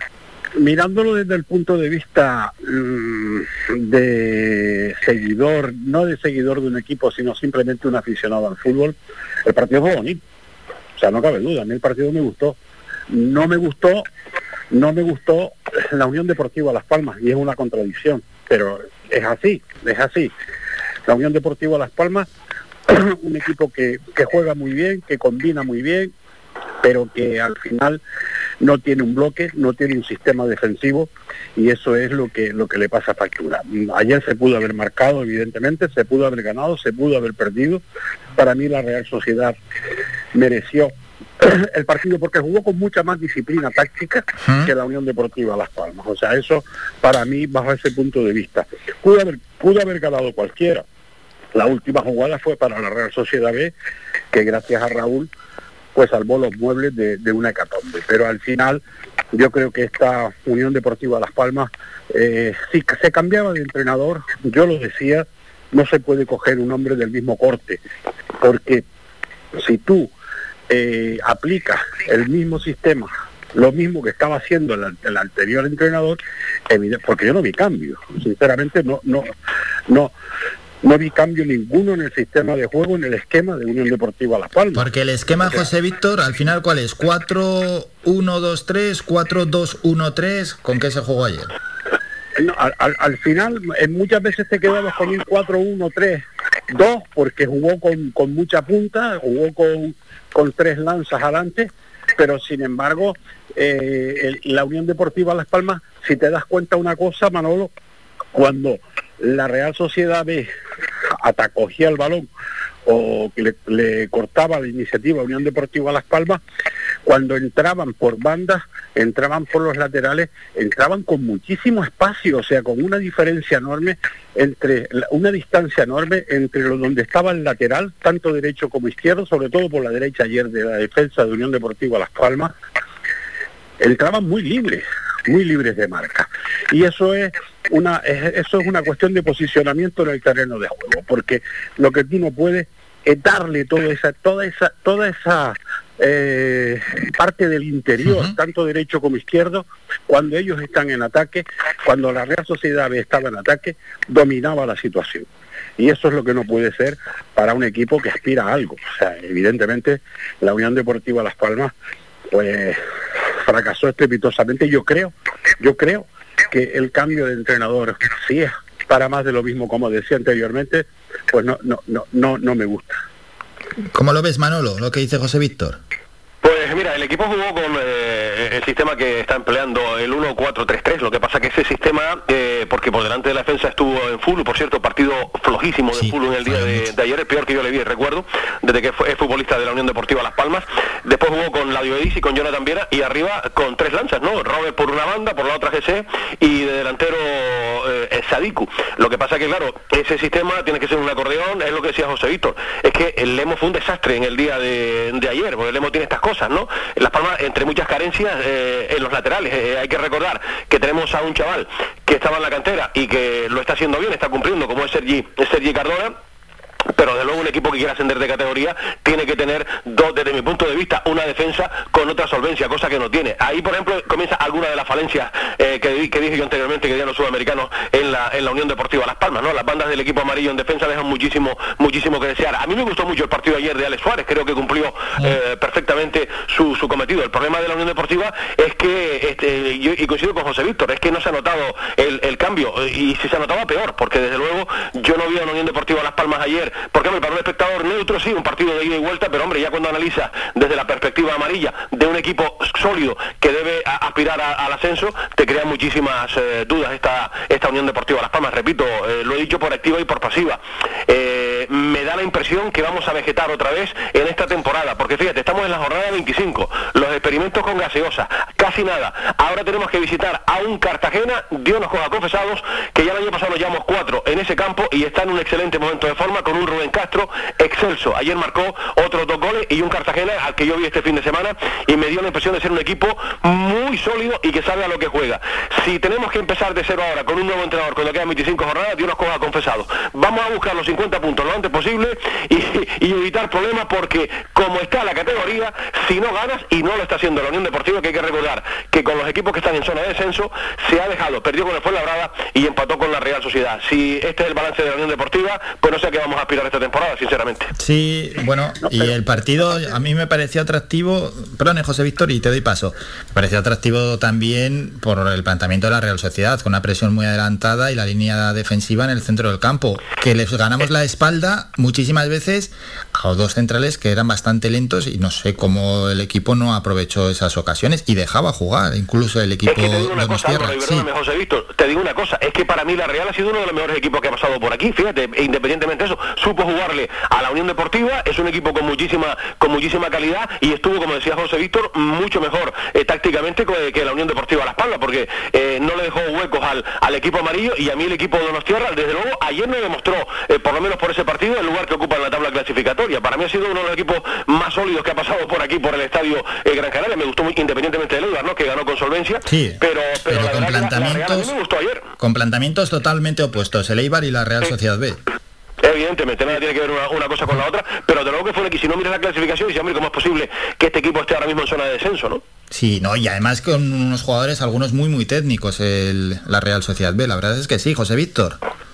Sí, sí, sí, eh, eh, evidentemente es así, es plen- eh, coincido plenamente con Manolo, ¿no? Pero hay una cosa que lo que yo de- recalcaba antes sobre la, par- la parte mm, de derecha de la defensa de la Unión Deportiva Las Palmas, no es solamente eh, Lemos, sino es que es que no bajaba nada absolutamente a cubrir la subida del interior que eso, claro, proporciona que Lemos esté total y absolutamente vendido.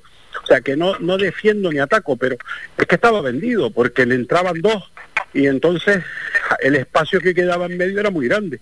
Siempre se le iban por ahí, pero porque no tenía ayudas de un interior o de un medio centro de cierre, ¿no? O sea, eso es lo que yo lo que yo vi y sin lugar a dudas, sí, por lo visto ayer la Real Sociedad B no se merece estar donde está ni mucho menos. ¿no? No, no, la verdad es que, que no. Es que mira, ahondando Álvaro en lo que dice José Víctor, tiene toda la razón del mundo. Esas son las fisuras que tiene la Unión Deportiva y efectivamente coincido con él, porque en muchas ocasiones eh, era un dos contra uno y, y Álvaro se veía impotente porque entraban con muchísima facilidad por ese flanco, ¿no? Por el flanco izquierdo según atacaban ellos, el derecho según defendía la, la Unión Deportiva. Es un problema grave de la Unión Deportiva, un problema de estructura de equipo, ¿no? De, de solidez que lamentablemente hemos visto con mucha frecuencia esta, esta temporada, ¿no? Con Pepe Meli y ahora con, eh, con el nuevo entrenador entrenador García Pimienta, que desde luego tendrá que trabajar y mucho, muchísimo, muchísimo, muchísimo para voltear todo esto, porque desde luego la imagen que ofreció ayer la Unión Deportiva Las Palmas como un equipo candidato al ascenso, bueno, fue todo eso, menos daba la impresión que era un equipo más del montón, el, equipo amarillo, donde está en la tabla, ni más ni menos, ¿no? Porque un equipo que, pretenda ascender de categoría eh, tiene que dar otras prestaciones en el, en el campo. Y, lo peor de todo es que aquí estamos en lo de siempre. No, no, que viene el coco. Y si no, que el coco que, no viene, que viene, que viene, que nada, que no te preocupes, que no viene. Llegará, porque tarde o temprano te van a dar un guantazo y te van a poner eh, la cara por detrás, a, la altura de, del homoplato. O sea que eh, esto hay que cambiarlo radicalmente y me da la impresión que como está la situación y como está ya el, equipo, va a ser muy difícil y ojalá me equivoque y me tenga que tragar estas palabras, pero me mantengo en lo mismo. Ve a un equipo mediocre, a un equipo sin eh, poder para estar en la zona entre los seis primeros, entre otras cosas porque están arriba, no fallan, están muy sólidos, independientemente de la Ponferradina que perdió ayer ante un gran Tenerife en la segunda parte que volvió a ganar, y los que están arriba no ceden, y los que vienen detrás vienen muy fuertes. Y la Unión Deportiva Las Palmas lamentablemente está ahora mismo en un momento de más dudas, si cabe. Ya de por sí la temporada era de dudas, pero ahora imagínate todas las dudas que tiene después de perder con el Fuenlabrada y de empatar en, la, en casa con la Real Sociedad, porque ya el equipo mm, no gana en casa cuando era un conjunto tremendamente solvente, por lo menos aquí en el Estadio Gran Canaria. Ya no sabemos si mirar para abajo o para arriba. Para terminar con este asunto, José Víctor, por tanto, jugando como ayer, Jonathan Viera, Robert, Sadiku, Gese, con esos cuatro hombres, hay partes del campo, por tanto, que quedan muy despejadas para el equipo rival. ¿Qué debería hacer el entrenador? Sí, bueno, yo yo yo cambiaría el sistema automáticamente, o sea, yo debido a lo que se está viendo, yo no sé, yo desde luego tengo que mirar exactamente cómo están los jugadores y ir a los entrenamientos del día a día, porque no lo estoy haciendo.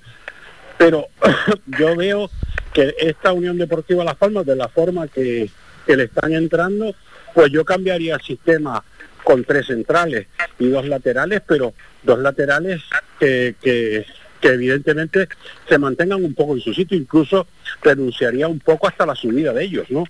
Debido a que hay que mantener la puerta más cubierta de lo que está. Por lo tanto, yo me atrevería a aplicar un cambio de sistema.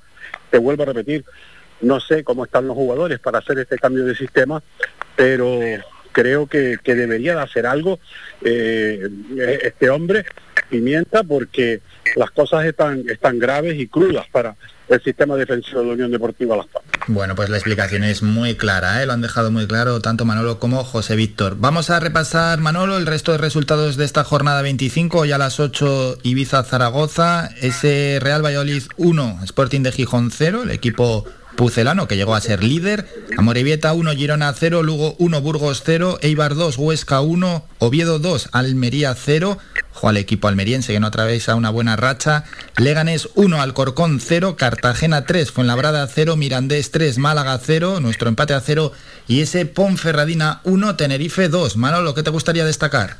Pues hombre, destacar el, Eibar, ¿no? Que se le complicó el partido, empezó marcando el Huesca y después volteó el, marcador. Y es que jugar en Ipurú es muy complicado y el Eibar está demostrando que hoy por hoy es un firme candidato al ascenso directo, al igual que el Real Valladolid, que sufrió mucho ante el Sporting, marró una pena máxima a nuestro paisano Roque Mesa, que de luego es el auténtico pulmón de este equipo, junto con Aguado, tiene un centro del campo ahí fantástico el Valladolid, que para mí es, también firme candidato. Fíjate que yo me eh, daba la impresión que el Almería se iba a, marchar y ha pegado un bajón tremendo y ahora mismo si tengo que apostar, apostaría como está la situación por Valladolid y iba para el ascenso directo, ¿no? Porque la Almería se ha desinflado y de qué manera ha perdido toda la, renta y ya se ha quedado tercero en, la tabla en la tabla clasificatoria. La verdad que el equipo de, Rubio ha pegado un bajón impresionante y eso que ya recuperó a Sadik en este partido. El Tenerife se ha colocado ya a un solo punto del Almería y a dos del Valladolid, del ascenso directo. Ojo porque este Tenerife, como lo estoy viendo, es mm, yo diría que es un candidato a todo esta, esta temporada. Eh, la Ponferradina eh, perdió, en cualquier caso eso no quita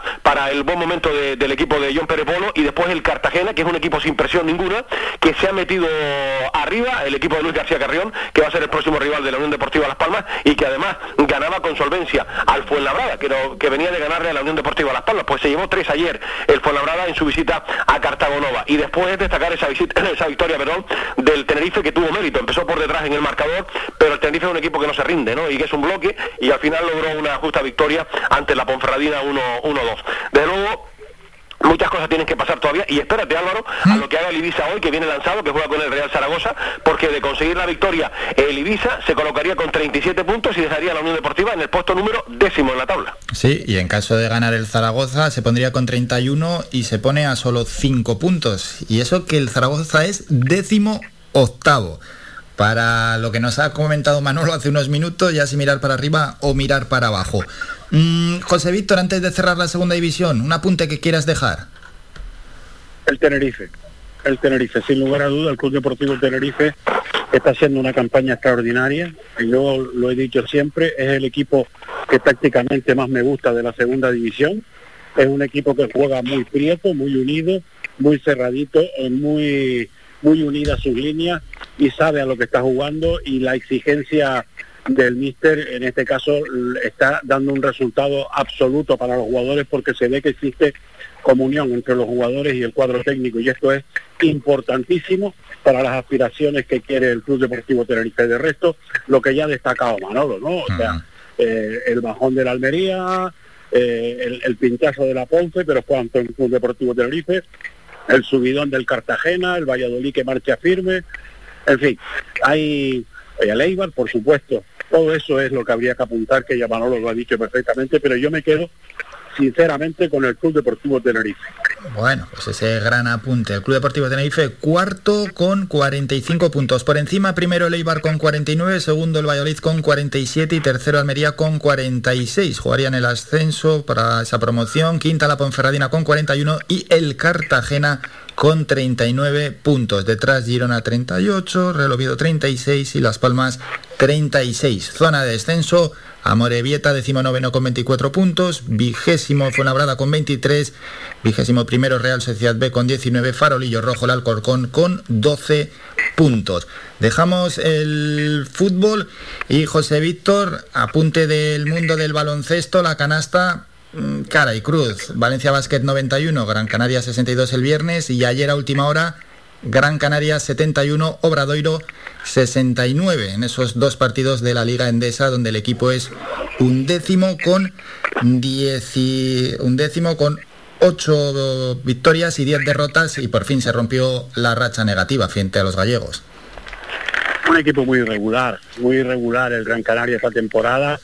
Eh, le faltan, yo creo que, que también falta de estructuración de plantilla, el, tema económico le ha hecho media este año y por lo tanto estábamos acostumbrados, como siempre he dicho, a tener al Gran Canaria siempre arriba, pero hace ya dos o tres, tres temporadas por lo menos que no está ni siquiera dentro de la Copa del Rey, digo ni siquiera porque no estaríamos mal acostumbrados a ello. Por lo tanto, eh, irregularidad absoluta por parte de, del Gran Canaria esta temporada, destacaría yo. Es una pena, esperemos que no se quede en tierra de nadie y pueda darle emoción a la temporada. José Víctor, como siempre, muchísimas gracias por estos minutos, un saludo y feliz semana. Un abrazo muy fuerte, buenos días a todos. Y Manolo, nos despedimos recordando lo que tenemos en Faicán Deportivo hoy a partir de las 2 de la tarde.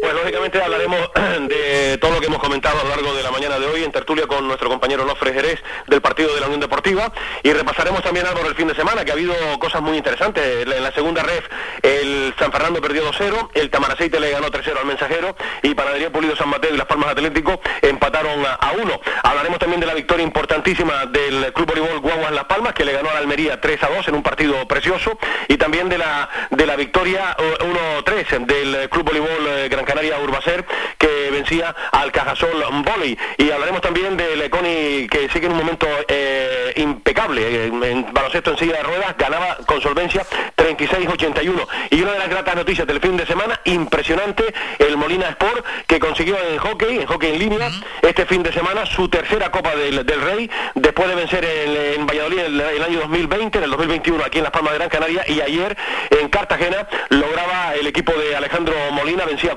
4-1 al vigente campeón de la liga, el élite, el Caja Rural, que tiene muchísimo, muchísimo mérito. En fin, de todo esto eh, hablaremos a partir de las 2 de la tarde en Faicán Deportivo, Álvaro. Como siempre, a partir de las 2, de lunes a viernes, Faicán Deportivo, dirigido por Manolo Morales. Qué bueno, toda esa información y opinión deportiva. Hay muchísimas ganas de escuchar hoy a Onofre, a ver qué análisis, siempre un gran análisis que nos hace los lunes del partido de la Unión Deportiva Las Palmas, porque tiene tela, ¿eh? Ese partido, el debut de García Pimienta. Manolo, como siempre, un enorme placer. Os escuchamos a las dos. Un saludo. Igualmente Álvaro, un saludo muy cordial. Faikán, red de emisoras. Somos gente, somos radio. Vamos a hacer un descanso, un minuto, vamos a publicidad y a la vuelta volvemos con la sección Ven Mamá. Hay que hablar con la periodista Patricia Gardeu. Hablamos de maternidad, de crianza, de conciliación, de todo aquello que tiene que ver con los más pequeños, con los bebés, con los niños, con nuestra juventud.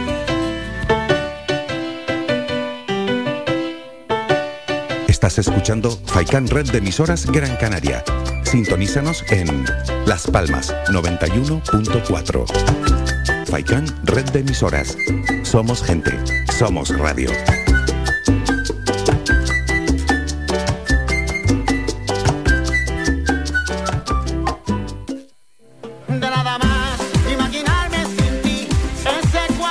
Restaurante Mi Niño abre sus puertas de lunes a viernes de las 7 de la mañana a 6 de la tarde. Le ofrecemos desayunos, menús variados caseros a precios asequibles. Disponemos además amplios salones para cualquier tipo de celebraciones. Infórmate o haga su reserva al 928 700602. Restaurante Mi Niño. Visítanos, estamos en la calle Los Peregrinos, Polino Industrial El Gora Telde. Parking gratuito y falsi conexión con la autopista Gran Canaria 1. Te esperamos en el restaurante Mi Niño.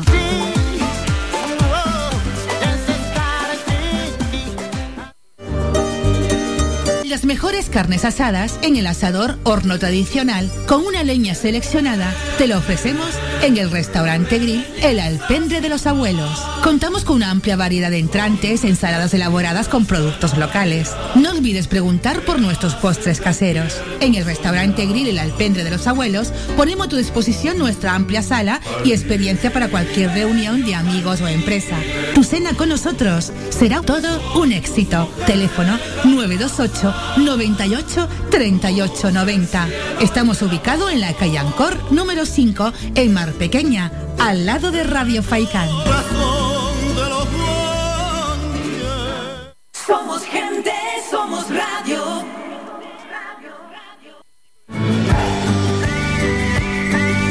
Escuchas Las Mañanas de Faikán con Álvaro Fernández.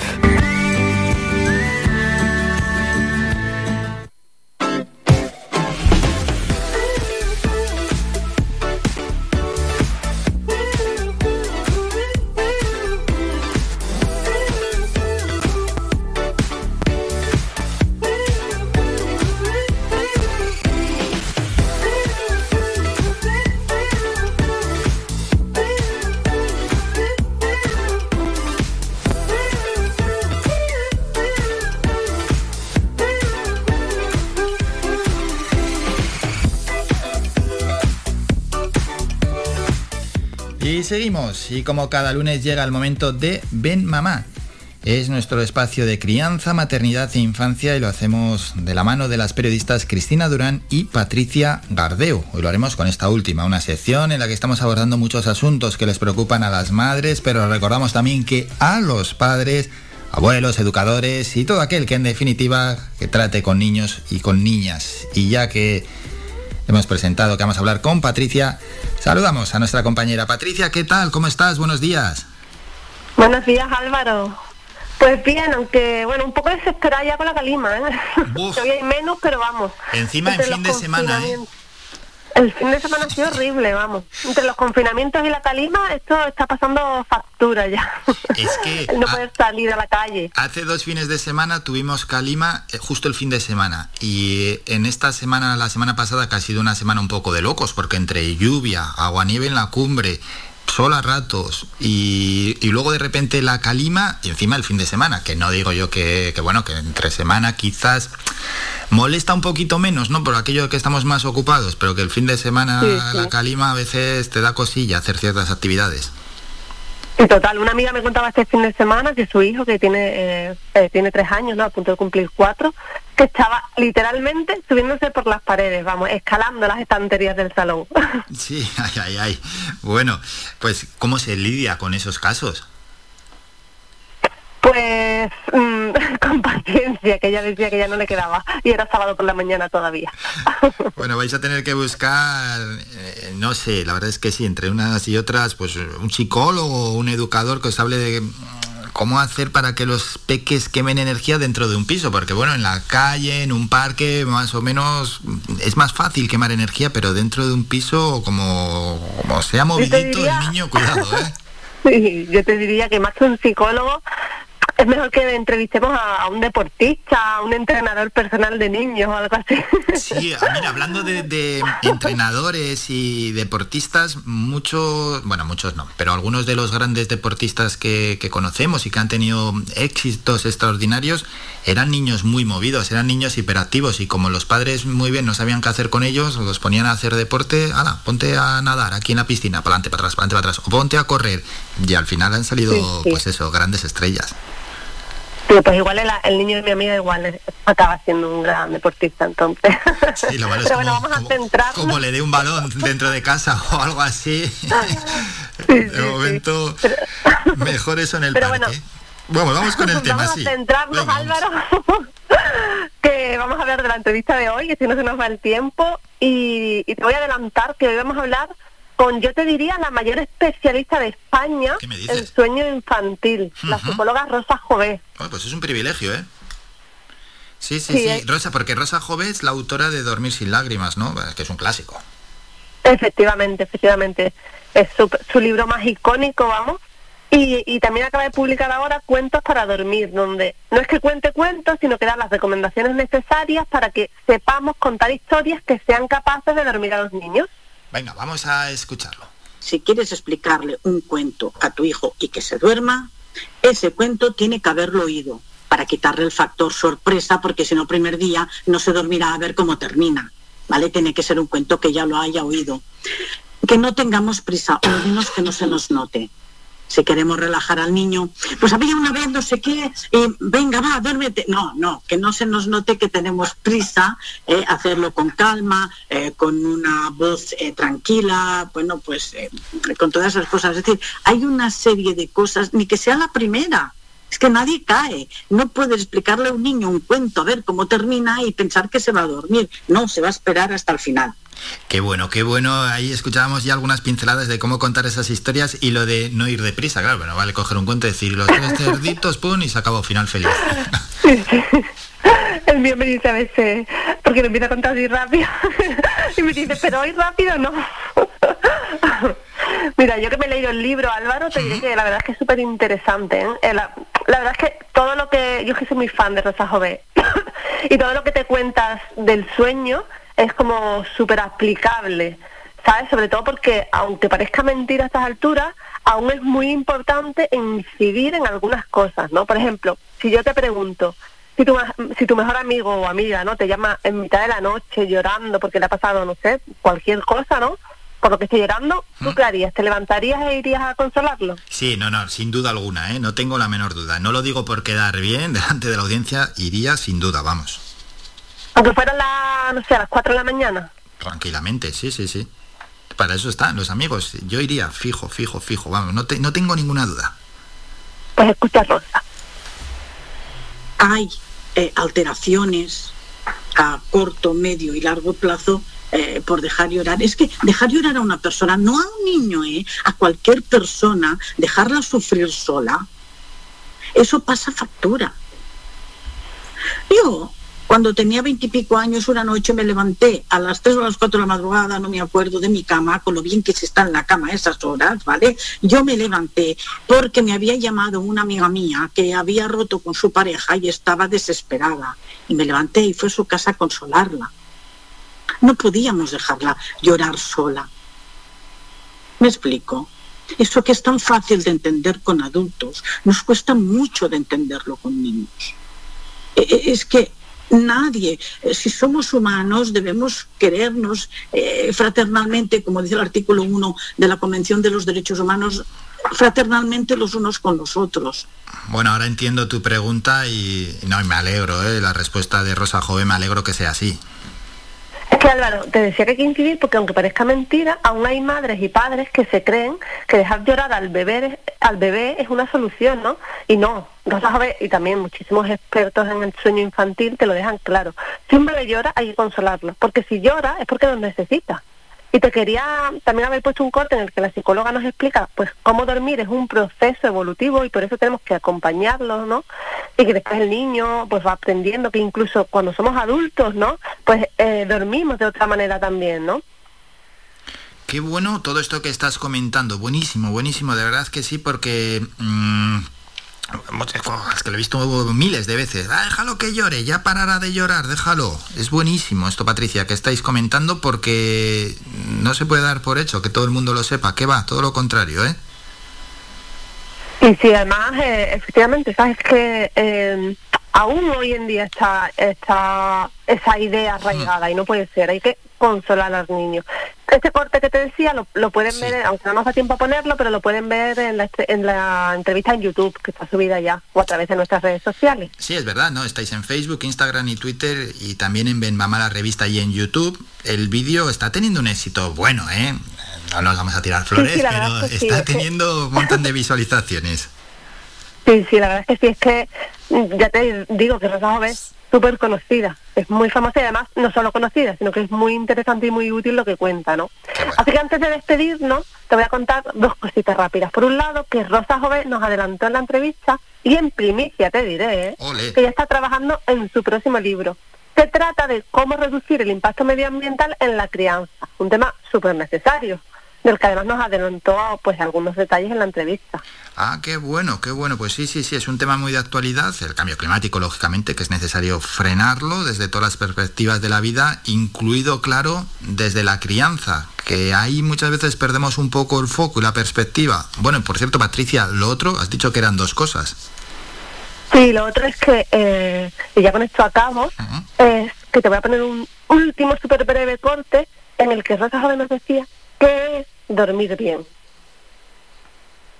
Y un niño duerme bien, el día que duerme contento, duerme feliz, ¿vale? Y ya está. Y duerme a lo largo del día las horas que necesita. No hace falta que las haga seguidas. Eso es dormir bien. Y a cada edad es de una manera diferente.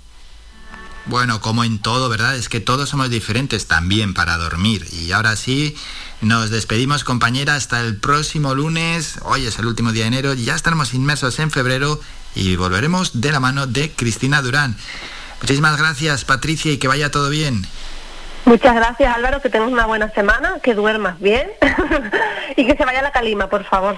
Ojalá, qué ganas, qué ganas. Cuídate, Patricia. Faikan, red de emisoras. Somos gente, somos radio.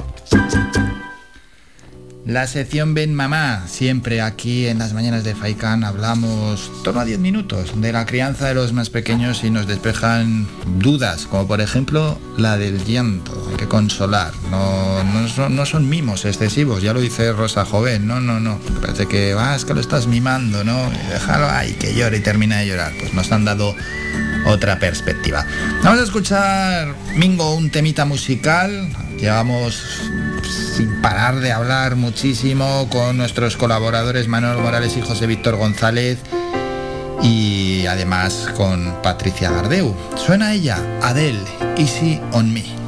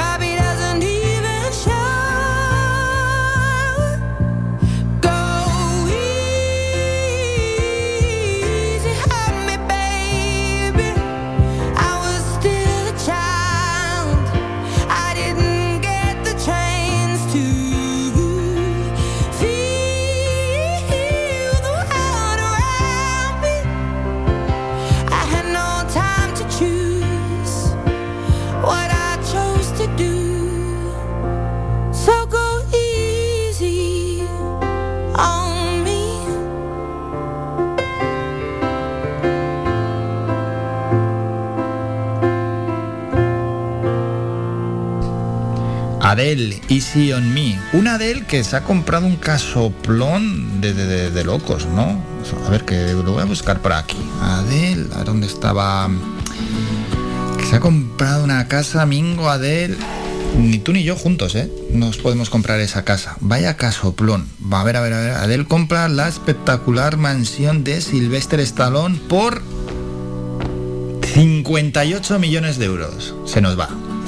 Vamos, del presupuesto, pero pero por mucho. La casa de Sylvester Stallone por 58 millones de euros. ¿A dónde vas sin casa, Adele? Buah. Bueno, esto es una inversión, lógicamente.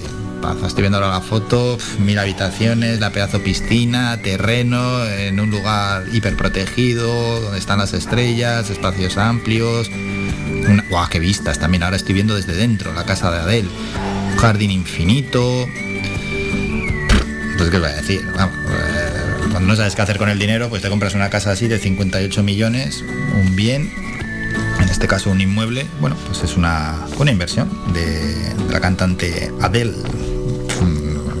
No necesita nadie una casa así. Pero bueno, la verdad que es un sitio espectacular. Algo fuera de lo normal, ya sé que llama mucho la atención con las desigualdades que hay en el mundo y todo, que alguien viva en una casa así, gente que no tenga ni, ni un techo, pues da mucha lástima, pero es un casoplón, tampoco lo vamos a negar, el sitio es espectacular, una cosa no quita la otra. Bueno, que nos hemos ido con el tema de Adele y hay que continuar con el programa. Vamos a hacer un parón, es un minuto y a la vuelta nos vamos a un sitio que yo tengo predilección, como es el Centro Atlántico de Arte Moderno, el CAM, aparte de por el horario y que es gratis, el horario es muy amplio, puedes ir allí hasta las 9 de la noche por las exposiciones que hay y por lo tranquilo que estás, porque entras y no sé, ese espacio tan blanco, tan grande y me encanta, la verdad, el CAM. ¿Y dónde está? En Vegeta, encima. Bueno, que vamos a hablar con su director, Orlando Brito. Hay que presentar la temporada 2022. Ya se conocen cuáles son las exposiciones que se llevarán a cabo en el Centro Atlántico de Arte Moderno.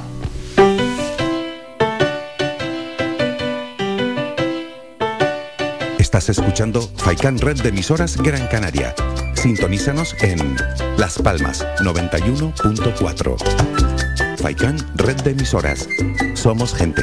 Somos radio.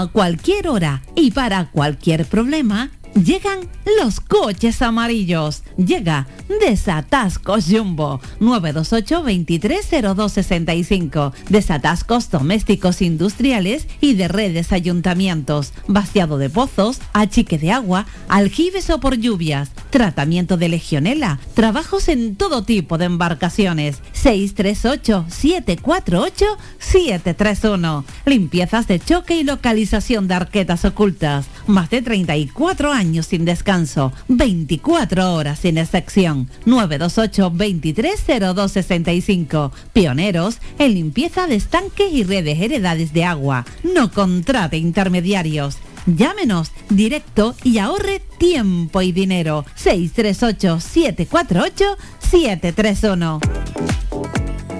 Somos gente, somos radio. Somos gente. Escuchas Las Mañanas de Faicán con Álvaro Fernández.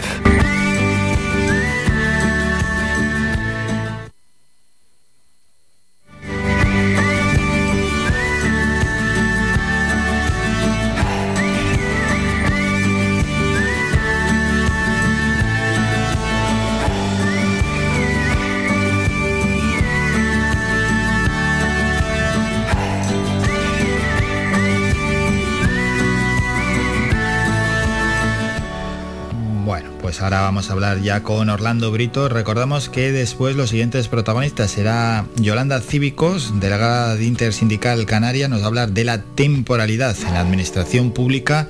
Y luego en todo va sobre redes Alfredo Vela, aparte de ser una de las personas más influyentes en redes sociales de nuestro país, vamos a hablar de él porque es Best Influencers 2021 tenemos que charlar de dos libros. Cómo buscar trabajo con redes sociales y sin ellas, porque también se puede vivir ¿eh? sin redes sociales y tener vida directamente. Y luego el otro tema es el libro de Twitter. Hablaremos de esa red social, Twitter, red de microblogging, red que todos los días tenemos una pequeña sección para conocer las 20 tendencias en Twitter y que bueno, pues tiene una dinámica totalmente diferente a otras redes, a otras redes sociales. antes de hablar con eh, Orlando Brito, vamos con una sección que no queríamos dejar atrás, que es la sección del kiosco digital, porque como estábamos hablando con Lidia Mejías, hemos extendido la conversación, al final estaba resultando realmente interesante esa charla con la concejala de Desarrollo Local en el Ayuntamiento de Tel de Lidia Mejías, la sección del periodista Juan Cruz Peña, la hemos retrasado pues una hora, pero no importa. La información ahí sigue y vamos a escuchar al periodista Juan Cruz Peña y luego nos vamos al campo. Aquí comienza el kiosco digital, el espacio para conocer cómo abren los principales diarios en España, hechos por y para la red con Juan Cruz Peña. Hola, ¿qué tal? Saludos y bienvenidos. Hoy es lunes, hoy es 31 de enero de 2022 y comenzamos ya. Vamos con la apertura de El Confidencial. El PP hoy de un gobierno con Vox. Si hay que repetir las elecciones, se repiten. El debate no se abrirá hasta el 13F, pero los varones populares alertan de que una coalición con Santiago Abascal lastraría a Juanma Moreno en Andalucía y a Casado para Moncloa. También reniegan de la teoría de la estrategia de los peldaños, que los sitúa como meros trampolines de su líder. Así abre el diario.es. El socialista Costa gana en Portugal con una inesperada mayoría absoluta. Mayoría absoluta no es poder absoluto, ha afirmado el actual primer ministro tras superar la barrera de los 116 escaños que le permiten gobernar en solitario. La extrema derecha de Chega se ha convertido en tercera fuerza. Así abre el español. Yolanda Díaz registra su propia reforma fiscal como pulso a Sánchez. En la semana más decisiva de la legislatura, Unidas Podemos se juega la credibilidad de su reforma laboral, elevando la apuesta con la fiscal. Saltamos a la apertura de público. Los socialistas de Antonio Costa arrasan en las elecciones en Portugal y devoran a sus socios de la izquierda. El electorado portugués ha castigado a aquellos partidos que han propuesto un escudo social para favorecer a los sectores más afectados por la pandemia y la crisis económica. Seguimos con la información.com.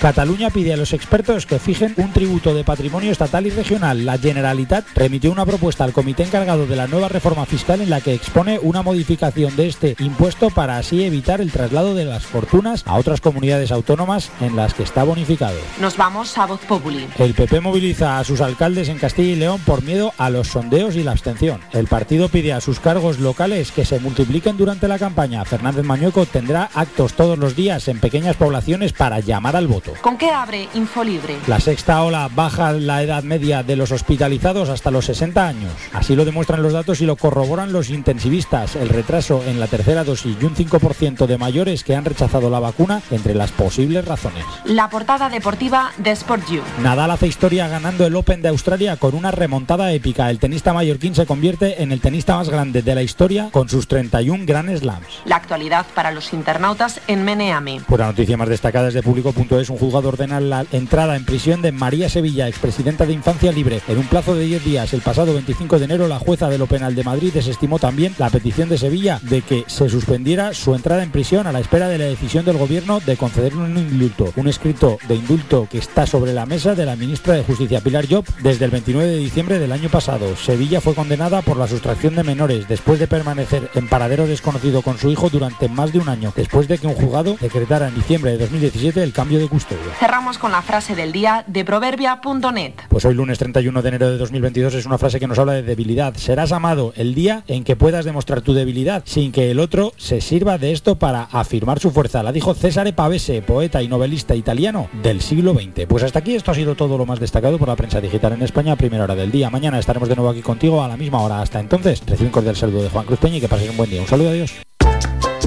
Faikan, red emisoras. Somos gente, somos radio. Diez y media de la mañana. Gracias Juan Cruz por toda la información en el kiosco digital. Nos vamos hasta Vegueta, hasta las Palmas de Gran Canaria, hasta el Centro Atlántico de Arte Moderno para hablar con su director, con Orlando Brito y conocer cómo se presenta este año 2022 allí en el CAMP. Orlando, buenos días. Eh, buenos días. Bueno, antes de nada, antes de presentar ¿no? a los oyentes en unos breves minutos este año 2022, ¿cómo fue el año 2021 para el CAM? Bueno, pues ha sido un año, digamos, también dentro de lo que es el marco que todos conocemos de, de la pandemia, pero el, un año que podemos decir positivo en el sentido que incluso en ese en este contexto pues hemos ido recuperando el ritmo digamos habitual ya presencial y sobre todo el recuperar los diferentes públicos. Para nosotros era fundamental. El, en el, lo que digamos hemos echado mucho de menos en las presencias escolares que lógicamente por razones obvias de, del contexto COVID, de niveles de pandemia, etcétera, pues no hemos tenido la presencia que teníamos otros años, pero estamos digamos, satisfechos con los resultados de los proyectos, ¿no? Entendiendo el contexto en el que hemos estado, Eso es, sí, y en cuanto al público, la presencia de, la gente que pasó por el Centro Atlántico de Arte Moderna, ¿cómo lo valoran?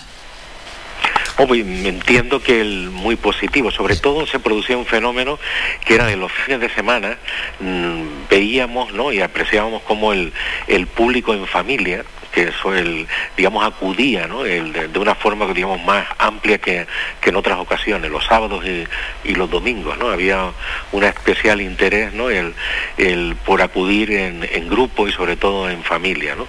Pero en, definitiva el, el año pasado fue positivo en el sentido que tuvimos un gran proyecto que abordaba lo que sería la creación contemporánea y la danza, ¿no? que fue un proyecto muy singular, proyecto grande, digamos, en, el, en cuanto a participación de artistas y propuestas. Tuvimos un proyecto que coincidió mm, con la erupción de La Palma, reivindicando precisamente nosotros uno de los, de los grandes, digamos, olvidados artistas palmeros, José Martín, que reivindicamos desde el centro como parte también de nuestro trabajo de dar visibilidad a esos artistas que consideramos eh, relevantes en el relato del arte del siglo XX en Canarias y así otros proyectos en las diferentes líneas nuestras de trabajo y sobre todo mucha actividad, ¿no? una actividad tanto presencial como online, que esto si ya veníamos haciéndolo con antelación a la pandemia, pero ya ha llegado para quedarse, ¿no? el alternar estos dos tipos de propuestas. Sí, al final ese, es uno de los aspectos que nos deja la pandemia. No sé si para bien o para mal, pero bueno, mm, la digitalización, esa distancia que hemos tenido que mantener es, es uno de, los aspectos claros que nos ha dejado la pandemia y que también llega a los museos y a sus actividades. Sí, sí, no, por supuesto. De hecho, él nos da, un, digamos, un, campo de visibilidad muchísimo eh, más amplio, ¿no? Y nos permite una interacción que el, diferente a la que se puede tener presencialmente. Lógicamente, nada puede sustituir a la, a la experiencia física, ¿no? De estar en el espacio y contemplar y disfrutar y pensar y que las obras de arte te evoquen o nos evoquen tantas tantas cosas, ¿no?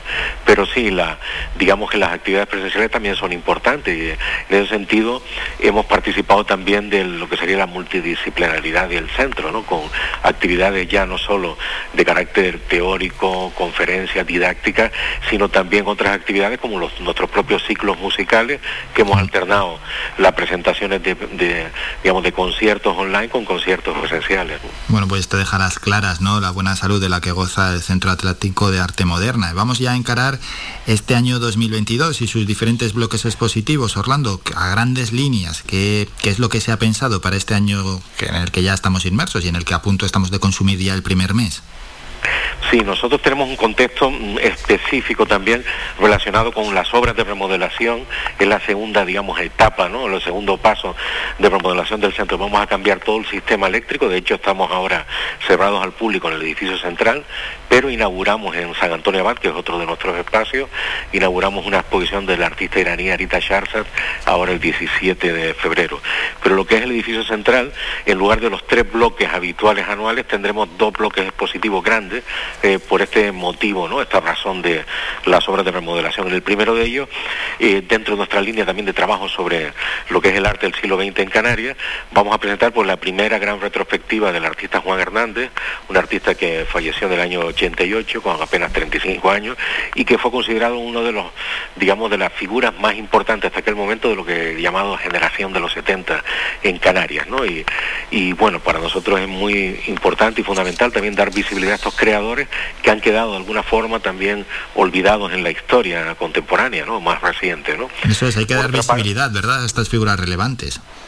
Sí, sí, no, es, digamos, uno de nuestros cometidos primordiales, es lo que en otras veces hemos denominado como el, el relato de la historia, ¿no? esta escritura o relato del siglo XX-XXI todavía, digamos, tiene muchas páginas en blanco, ¿no? Y tenemos la obligación desde las instituciones de ir completando esas páginas, ¿no? Muchas de esas páginas también, el, digamos, dentro de la injusticia que se ha cometido histórica, tiene que ver con artistas, también mujeres creadoras, ¿no? En ese sentido hemos ido también nosotros revisando trayectorias de artistas mujeres que hemos considerado fundamentales. Pero bueno, en este caso es Juan Hernández, ¿no? Y por primera vez se podrá, eh, digamos, ver una gran revisión de, de su trabajo que fue fundamental en aquellos años y que apuntaba muy bien y que se truncó por un accidente de tráfico en el año 88. ¿no? Junto a eso tenemos a una exposición que revisa más de dos décadas de trabajo de una artista franco-gabonesa, Miriam Mijindú, también dentro del trabajo que hacemos en, y singular del CAN, del Centro Atlántico Arte Moderno, con relación a la creación contemporánea en africana y su diáspora. ¿no? Y en ese bloque tendremos también en la última planta desde los fondos de nuestra colección del Cabildo de Gran Canaria, del CAN Cabildo de Gran Canaria, haremos un homenaje a Manolo Millares en el 50 aniversario de su fallecimiento. Y para ello vamos a publicar también un libro muy especial que es la relación epistolar, las cartas que se enviaron durante años eh, Felo Monzón y Manolo Millares, que será pensamos una mm, muy enriquecedora aportación a lo que es la digamos la historiografía ¿no? del arte en Canarias ¿no? habrá una serie también de conferencias mesas redondas etcétera eso es como el primer gran bloque ¿no? y el segundo bloque después del verano tenemos una exposición monográfica prácticamente para todo el edificio eh, relacionado con la sostenibilidad ¿no?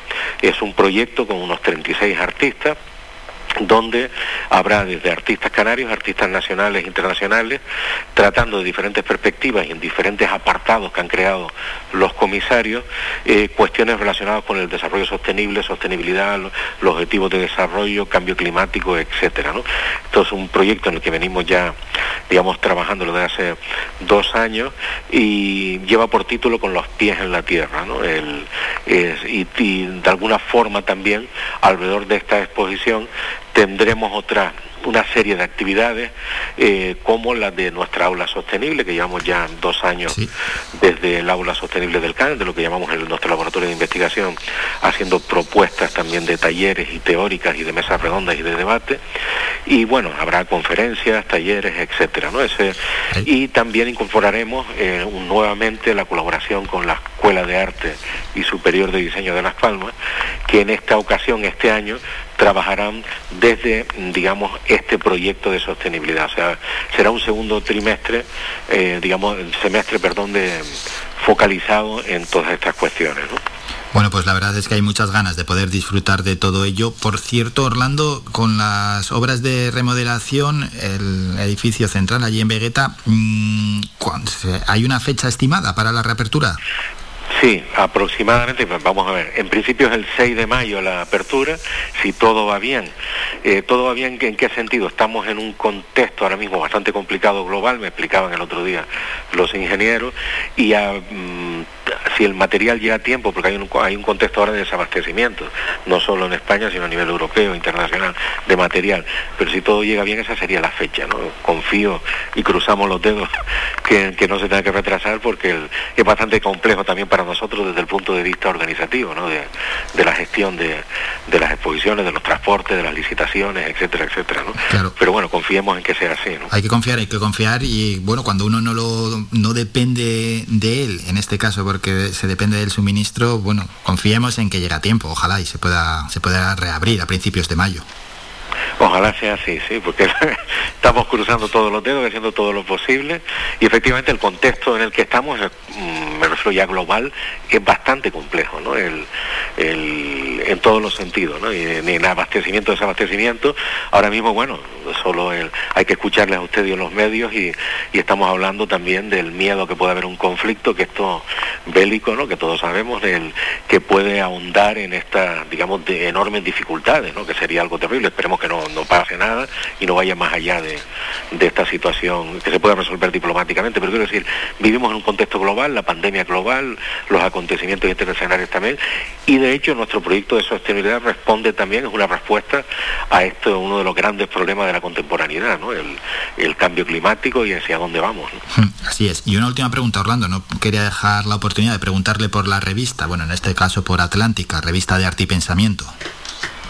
Sí, efectivamente, hemos este, lanzamos la nueva etapa hace unos meses con el número cero, donde presentamos el nuevo consejo editorial, y ahora ya hemos presentado el número uno y dos en versión original, en breve ya con todo el resto de las traducciones de español e inglés, aunque hay un 65% de textos en castellano, y bueno, estos dos números, eh, dentro del nuevo modelo de trabajo, que es donde el consejo editorial, miembros del consejo editorial, seleccionan los contenidos de cada número, esto ha sido seleccionado por Ticio Escobar, un gran especialista eh, paraguayo, digamos, fundamental entre los intelectuales de América Latina, y Gabriela Salgado, también otra especialista eh, que reside en Londres, pero que digamos que ha desarrollado su carrera entre Londres, España y Nueva Zelanda, eh, donde se aborda una cuestión también mm, muy delicada y singular por el abordamiento que se hace en, relación a la cultura contemporánea y lo indígena o lo nativo. Creo que son dos números dedicados monográficamente a esto desde la perspectiva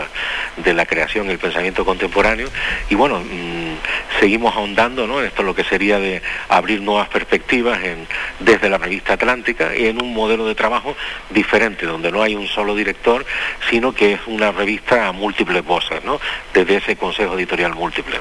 Bueno, y el que quiera acceder de forma gratuita a estos nuevos contenidos, eh, vaya visite la página del propio museo, www.cam.net o el propio sitio web de la revista que es www.revistatlántica.com. En grandes líneas hemos presentado Orlando Brito, el director del Centro Atlántico de Arte Moderno, esta temporada para el año 2022 y en este programa pues iremos recordando, ¿no? Según vayan avanzando los meses, lo que se va exponiendo en el CAM a todos los oyentes. Orlando, muchísimas gracias por estos minutos, un saludo, que vaya todo bien. Muchas gracias a ustedes, muchas gracias. Somos la mejor información, música y entretenimiento. Las mañanas de Faikán. Cogemos un respiro, una breve pausa y volvemos con Yolanda Cívicos, delegada de Intersindical Canaria. Vamos a hablar de la temporalidad en la administración pública y vamos a hacerlo a través de videollamadas, así que hay que preparar en un segundo las cámaras. Esto es uno parar, ¿eh, Mingo? A veces te vuelvo loco. Llamada, videollamada, no sé qué, el otro. Doble llamada. Bueno, así es Radio Faikan y las mañanas de Faikan. Paramos un minuto y volvemos con Yolanda.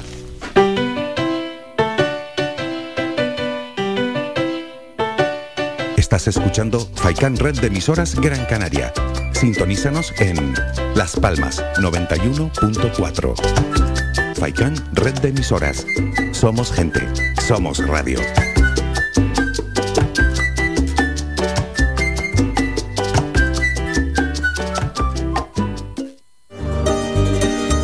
Las mejores carnes asadas en el asador horno tradicional con una leña seleccionada te lo ofrecemos en el restaurante Grill El Alpendre de los Abuelos. Contamos con una amplia variedad de entrantes, ensaladas elaboradas con productos locales. No olvides preguntar por nuestros postres caseros. En el restaurante Grill El Alpendre de los Abuelos ponemos a tu disposición nuestra amplia sala y experiencia para cualquier reunión de amigos o empresa.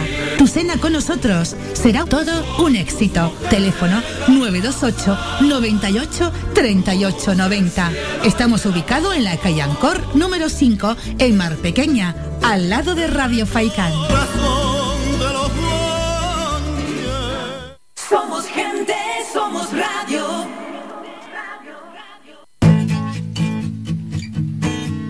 Somos música. Somos información. Somos entretenimiento. Somos vida. Somos Radio Faikán. Somos gente. Somos radio.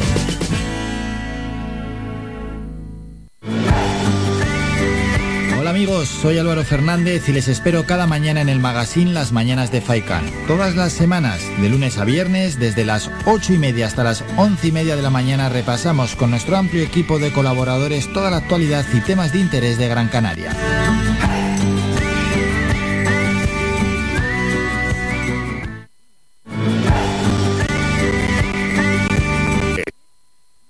Mañanas de Faicán con Álvaro Fernández.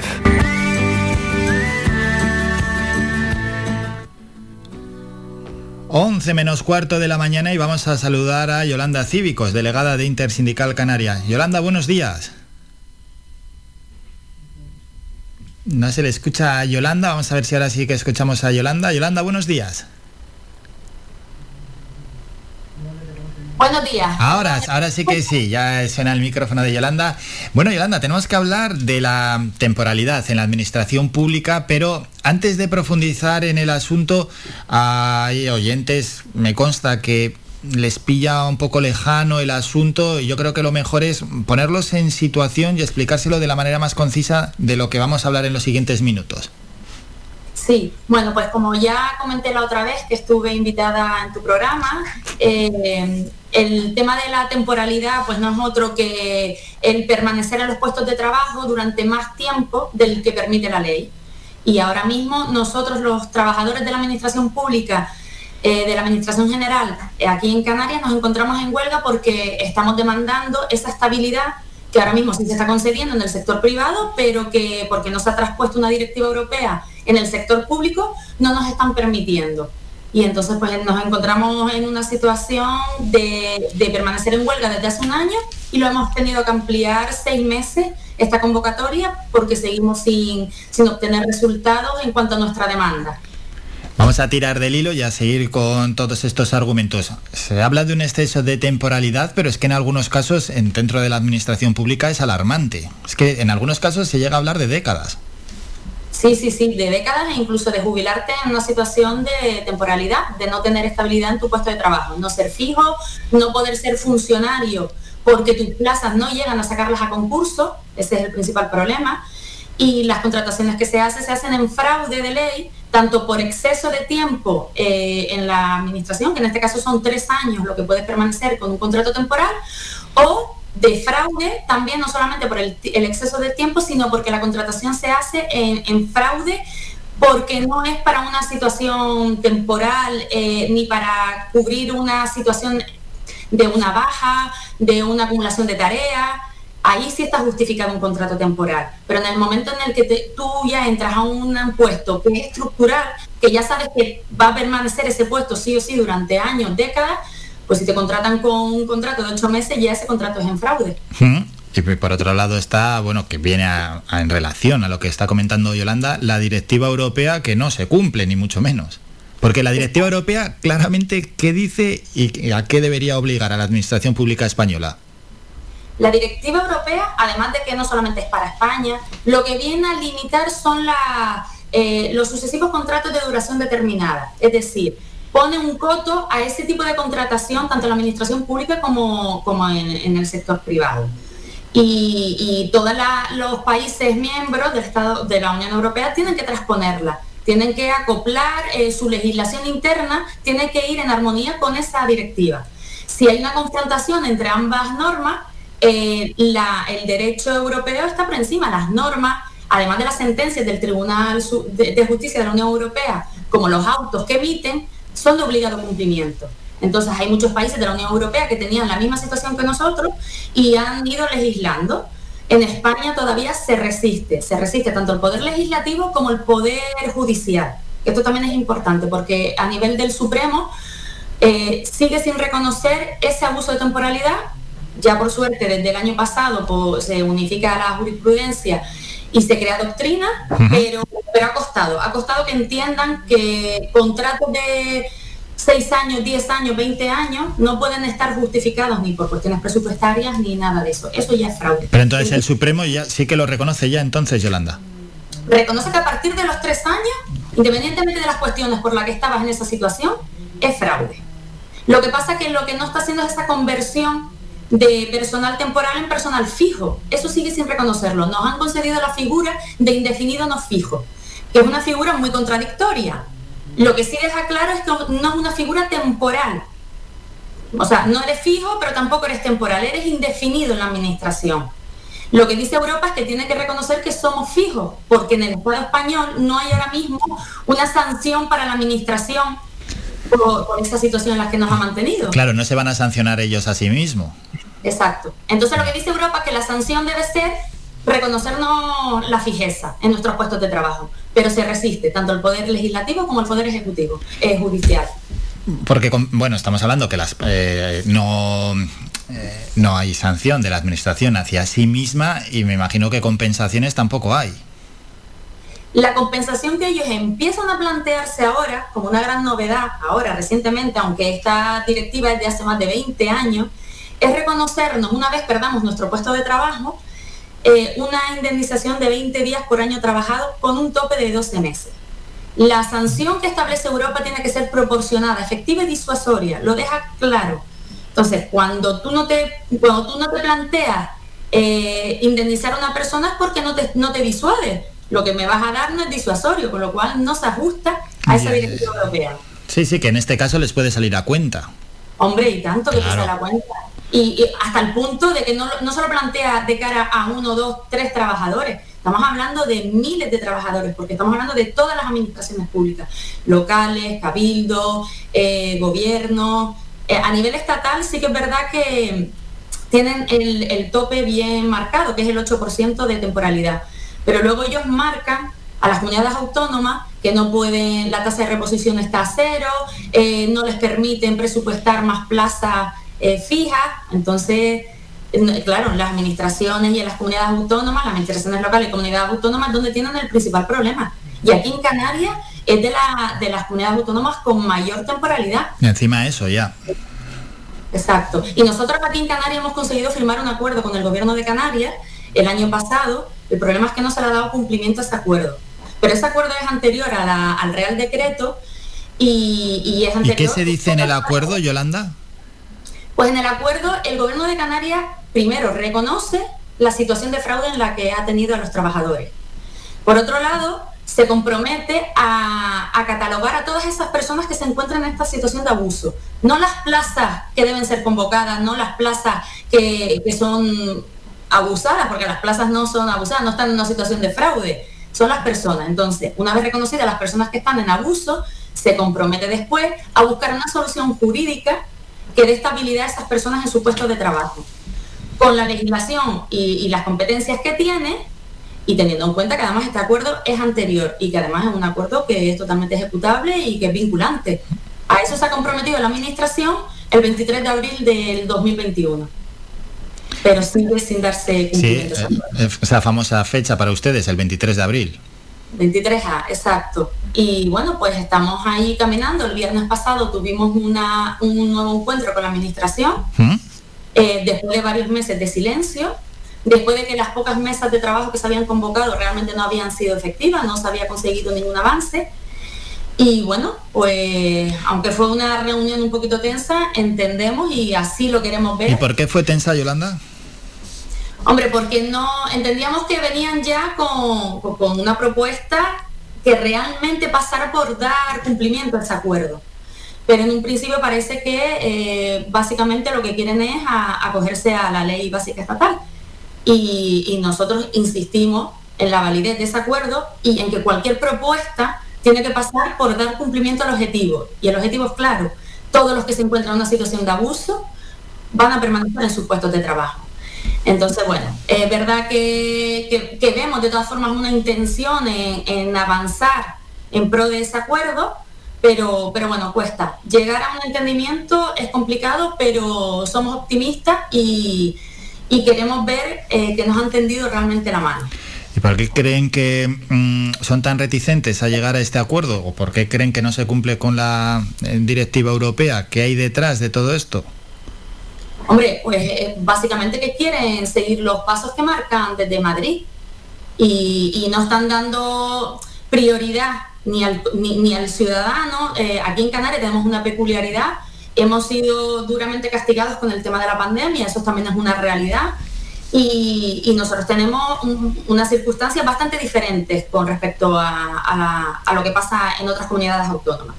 Si a eso le añades que tenemos un acuerdo ya firmado y certificado, eh, tenemos un estatuto de autonomía que nos concede cierta, cierto margen para negociar y muchísimo más en, el ámbito de recursos humanos. Entonces, simplemente sentarse a, buscar fórmulas, que además el comité de huelga ya ha establecido varias, le ha, hecho llegar varias propuestas.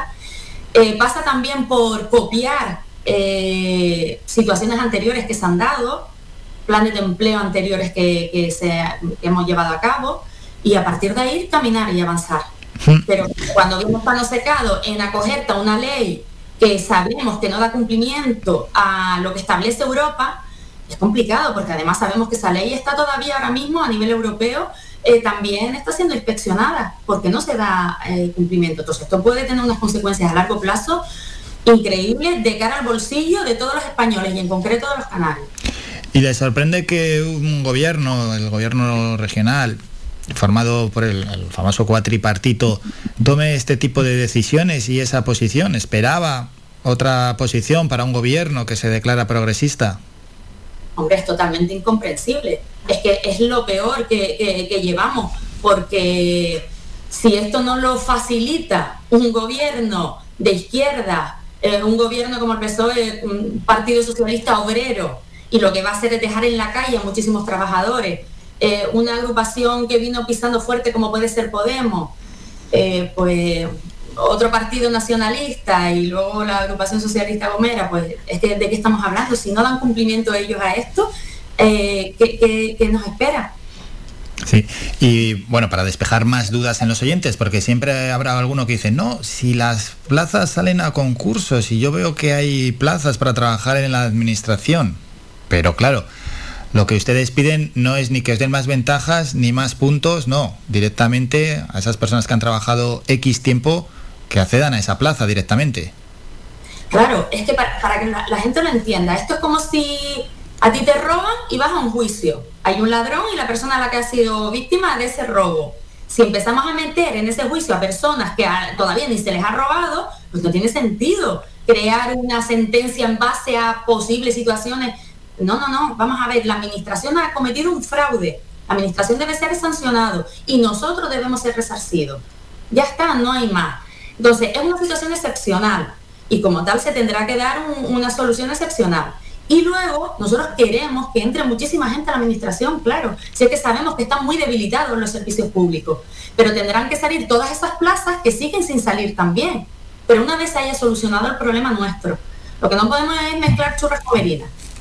Bueno, por eso te lo preguntaba, porque siempre se mezclan esas churras con merinas, ¿no? Y muchas veces entre la opinión pública para así saber diferenciar de lo que estamos hablando. Y ya, Yolanda, para despedirnos, próximos pasos que vais a dar y sensaciones también que tenéis. Pues mira, los pasos siguen siendo los mismos. La huelga está convocada. La huelga de momento no se va a desconvocar. La, está convocada hasta junio. Si tuviéramos que volver a ampliar el plazo de convocatoria, estamos dispuestos a hacerlo hasta que lleguemos a, a, firmar algo que realmente dé cumplimiento al acuerdo.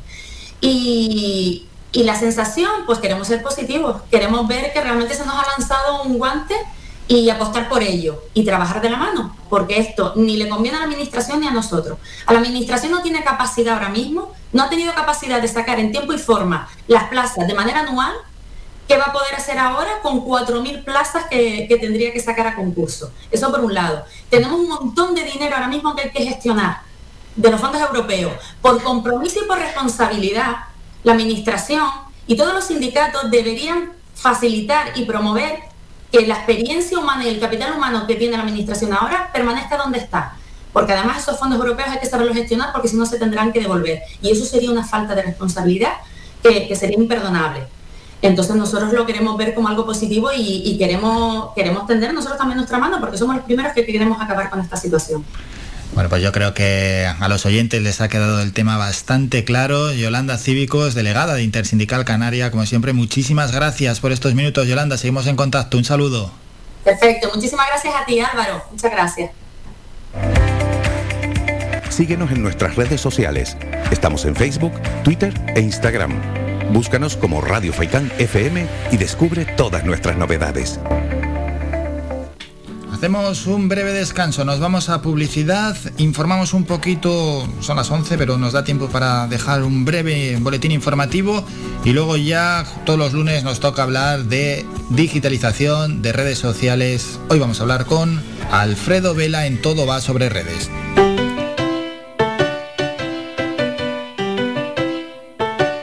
Estás escuchando Faikan Red de emisoras Gran Canaria. Sintonízanos en Las Palmas 91.4. Faikan Red de emisoras. Somos gente. Somos radio.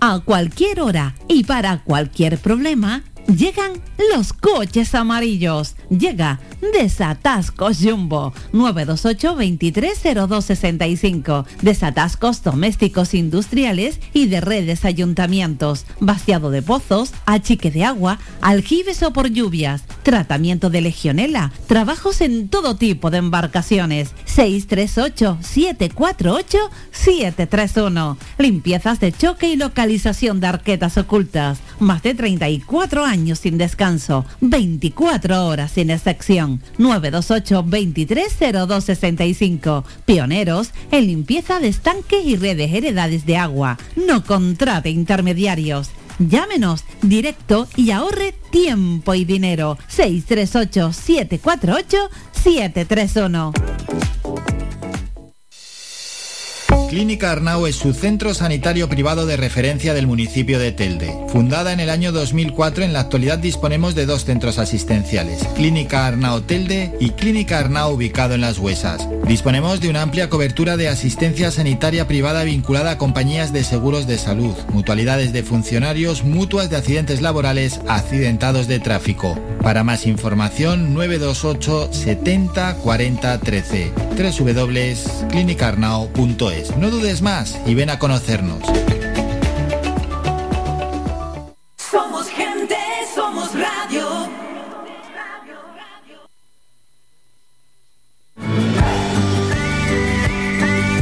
Escuchas Las Mañanas de Faicán con Álvaro Fernández.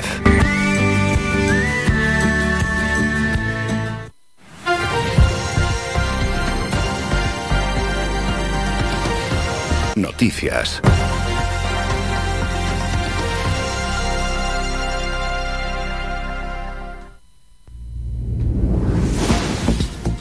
Con un boletín informativo y vamos con ese repaso que hacemos de la actualidad de nuestros municipios. Empezamos hoy en Galdar, donde el ayuntamiento ha adjudicado las obras de instalación de las redes de distribución pública de media tensión, baja tensión y alumbrado público de la urbanización conocida por Pepita Ríos, que está en Llano de los Quintanas.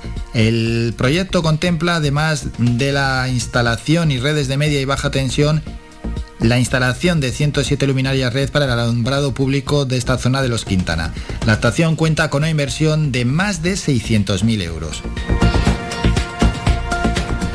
Por su parte, el Ayuntamiento de la Villa de Ingenio presentó este pasado jueves su nueva página web de turismo www.turismoingenio.com y su nueva imagen de marca que acompaña el eslogan Ingenio te invita a sentir en un acto celebrado en el Centro Cultural Federico García Lorca. En Las Palmas de Gran Canaria, el Ayuntamiento Capitalino, a través de la Concejalía de Salud, continúa incrementando los controles de plagas. Lo hace después de realizar la semana pasada 49 actuaciones de desinsectación y desratización en 41 calles de los cinco distritos, abarcando un total de 16 barrios de la ciudad. Por otra parte, la institución ferial de Canarias y de CEIR Infecar publicó la licitación para la ejecución de las obras de reforma de las salas Tamadaba y Roque Ventaiga del Palacio de Congresos Gran Canaria por una partida presupuestaria que asciende a los 780.000 euros. De esta manera, el objetivo de la reforma de las salas es mejorar la accesibilidad, visibilidad y requerimientos funcionales de las salas, que datan anteriores a 1990 con las instalaciones que no están adaptadas a las necesidades actuales que demanda el mercado. El Pleno del Ayuntamiento de Santa Lucía de Tirajana, celebrado el pasado jueves de forma telemática, aprobó de forma definitiva los presupuestos municipales del año 2022, tras desestimar las alegaciones presentadas por el sindicato SEPCA. Las cuentas municipales de este año contarán con 61,4 millones de euros. Supone un incremento de 3,6 millones de euros, un 6,22% respecto a los presupuestos de 2021. A gastos de bienes y servicios se destinan 19,8 millones. Personal 27,5 y 12,4 en transferencias corrientes. En la misma sesión tomó posesión de su acta de concejal por el partido Podemos Santa Lucía de Tirajana Domingo Bolaños y también se aprobó como declaración institucional una moción con motivo del Día Escolar por la Paz. En Telde, la Junta de Gobierno local aprobó el pasado jueves el proyecto de reglamento del sistema de gestión de las listas de reservas constituidas en el Ayuntamiento de Telde para el nombramiento de funcionarios interinos y la contratación laboral temporal, dando así un nuevo impulso al cumplimiento del compromiso de fortalecer el músculo administrativo del consistorio y mejorar el servicio que se presta a la ciudadanía. La concejala de Recursos Humanos, Celeste López, explica que este documento permanecerá ahora abierto a las sugerencias y aportaciones que deseen realizar las diferentes fuerzas fuerzas políticas con representación en el Pleno, con el fin de lograr finalmente un reglamento lo más consensuado y completo posible. En ese sentido apunta que el borrador se ha trabajado con los sindicatos durante los meses de noviembre y diciembre. Y el alcalde de la Villa de Moya, Raúl Afonso, volvió a reunirse la semana pasada con la consejera de Derechos Sociales, Igualdad, Diversidad y Juventud del Gobierno de Canarias, Noemí Santana, y con la nueva directora general de dependencia, Marta Arocha, para continuar avanzando en la creación del nuevo centro sociosanitario del municipio. El objetivo del consistorio moyense, que ya trabaja en el anteproyecto de la instalación, es que este pueda ser incluido en el plan Canarias Te Cuida de la Consejería Regional y pueda acogerse ayudas procedentes de la Unión Europea. La construcción de una nueva residencia para mayores que tendría capacidad para dispensar cuidados y atención a más de un centenar de personas entre plazas residenciales y diurnas es una reivindicación histórica del municipio que los vecinos y vecinas requieren, destacó el alcalde de la Villa de Moya, Raúl Afonso. Terminamos con la información más cercana. Descarga gratis nuestra app oficial Faikan Red de Emisoras y escúchanos en directo, además de todos nuestros programas en repetición, imágenes, vídeos y noticias. Disponible ya en Google Play y Apple Store. Y en la radio de la música, Malú se busca.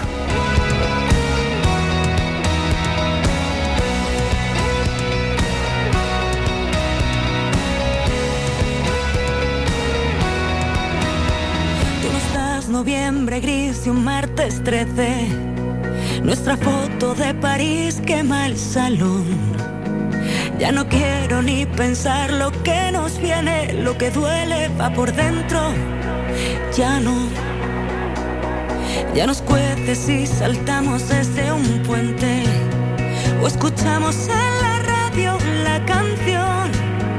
Nuestro amor grita, se buscan los carteles, pero es evidente que no. Solo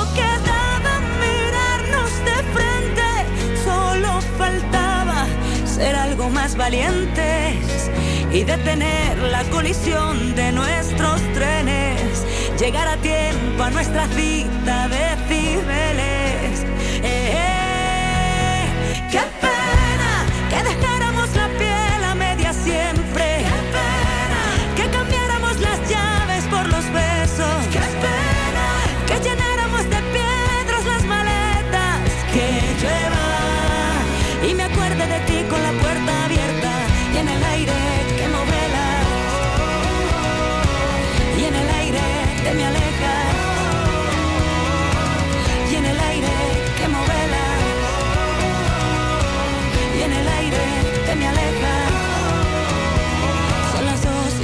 Series en cadena. El insomnio como siempre es un traidor. Si me faltas cada noche es un problema y es que no me entiendes, ya no. Solo quedaba mirarnos de cara, solo faltaba ser algo más valientes y detener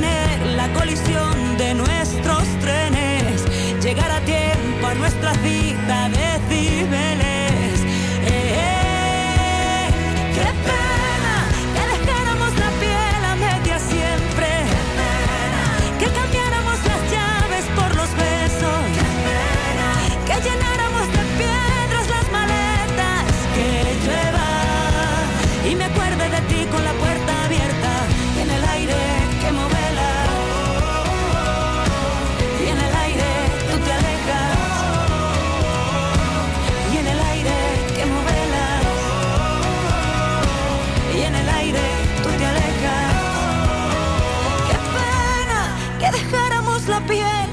siempre, que cambiáramos las llaves por los besos, que llenáramos de piedras las maletas, que llueva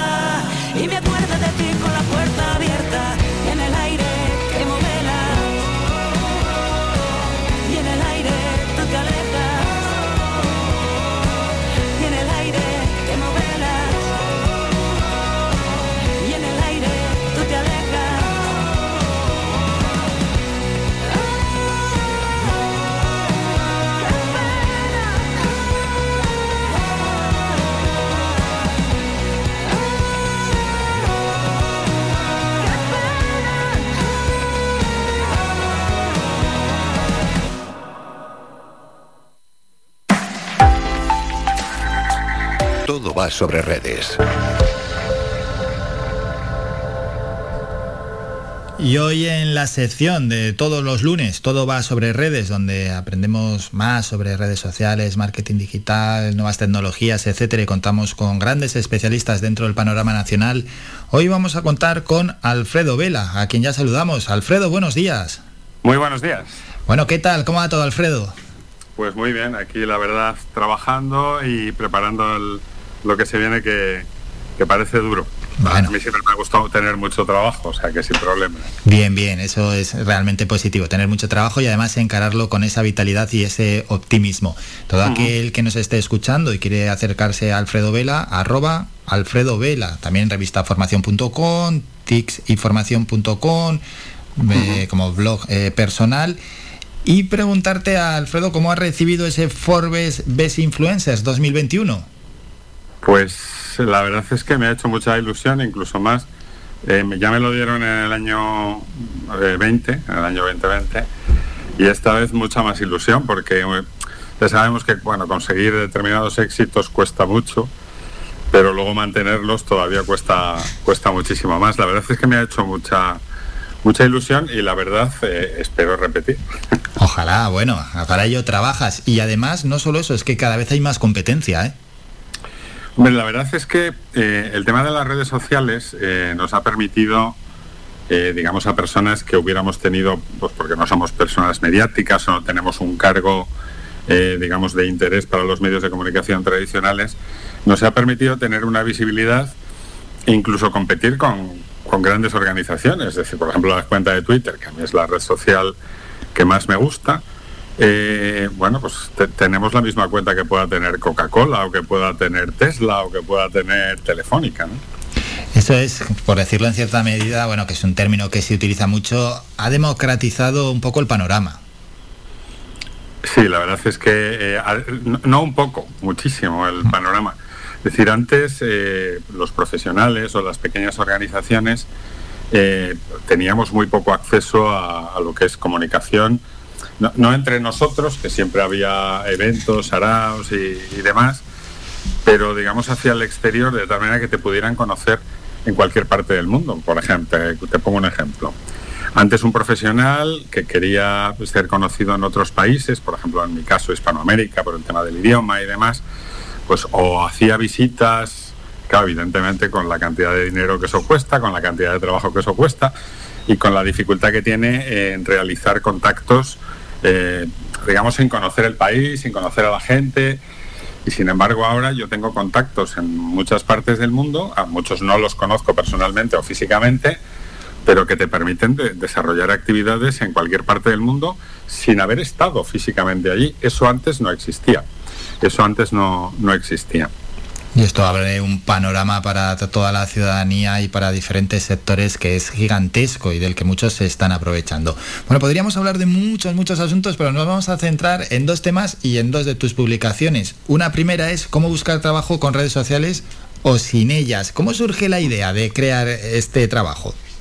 Bueno, eh, yo durante la crisis anterior, la del 2008, eh, y años sucesivos, porque fue una crisis, la verdad, lamentablemente muy larga, eh, bueno, yo siempre me dedicaba a la formación, nuevas tecnologías, muy ligada a las nuevas tecnologías, y empezaron a pedirme talleres, digamos, de búsqueda de trabajo a través de medios digitales, ¿no? Y entonces, bueno, aunque era una cosa que más o menos hacía, porque en muchos de los cursos que había siempre había módulos de inserción laboral y cosas así, no lo tenía muy metodizado. Entonces empecé a, impartir esa formación, em, empecé a buscar, eh, digamos, contenidos que llenaran ese volumen de horas y que fueran interesantes y que ayudaran realmente a la gente a, a buscar trabajo y me di cuenta de que los medios sociales tenían, digamos, muchísimas aplicaciones en la búsqueda de empleo. ¿no? ¿Qué ocurrió? Bueno, pues eh, ponerte a escribir un libro lleva tiempo y bueno, pues, eh, lo que pasa muchas veces, lo vas aparcando, lo vas aparcando hasta que un día a través de una red social, que en este caso fue LinkedIn, ¿Mm? la eh, editorial se puso en contacto conmigo y me comentó, oye, queremos hablar contigo a ver si puedes escribir algún libro sobre las materias que tú trabajas habitualmente.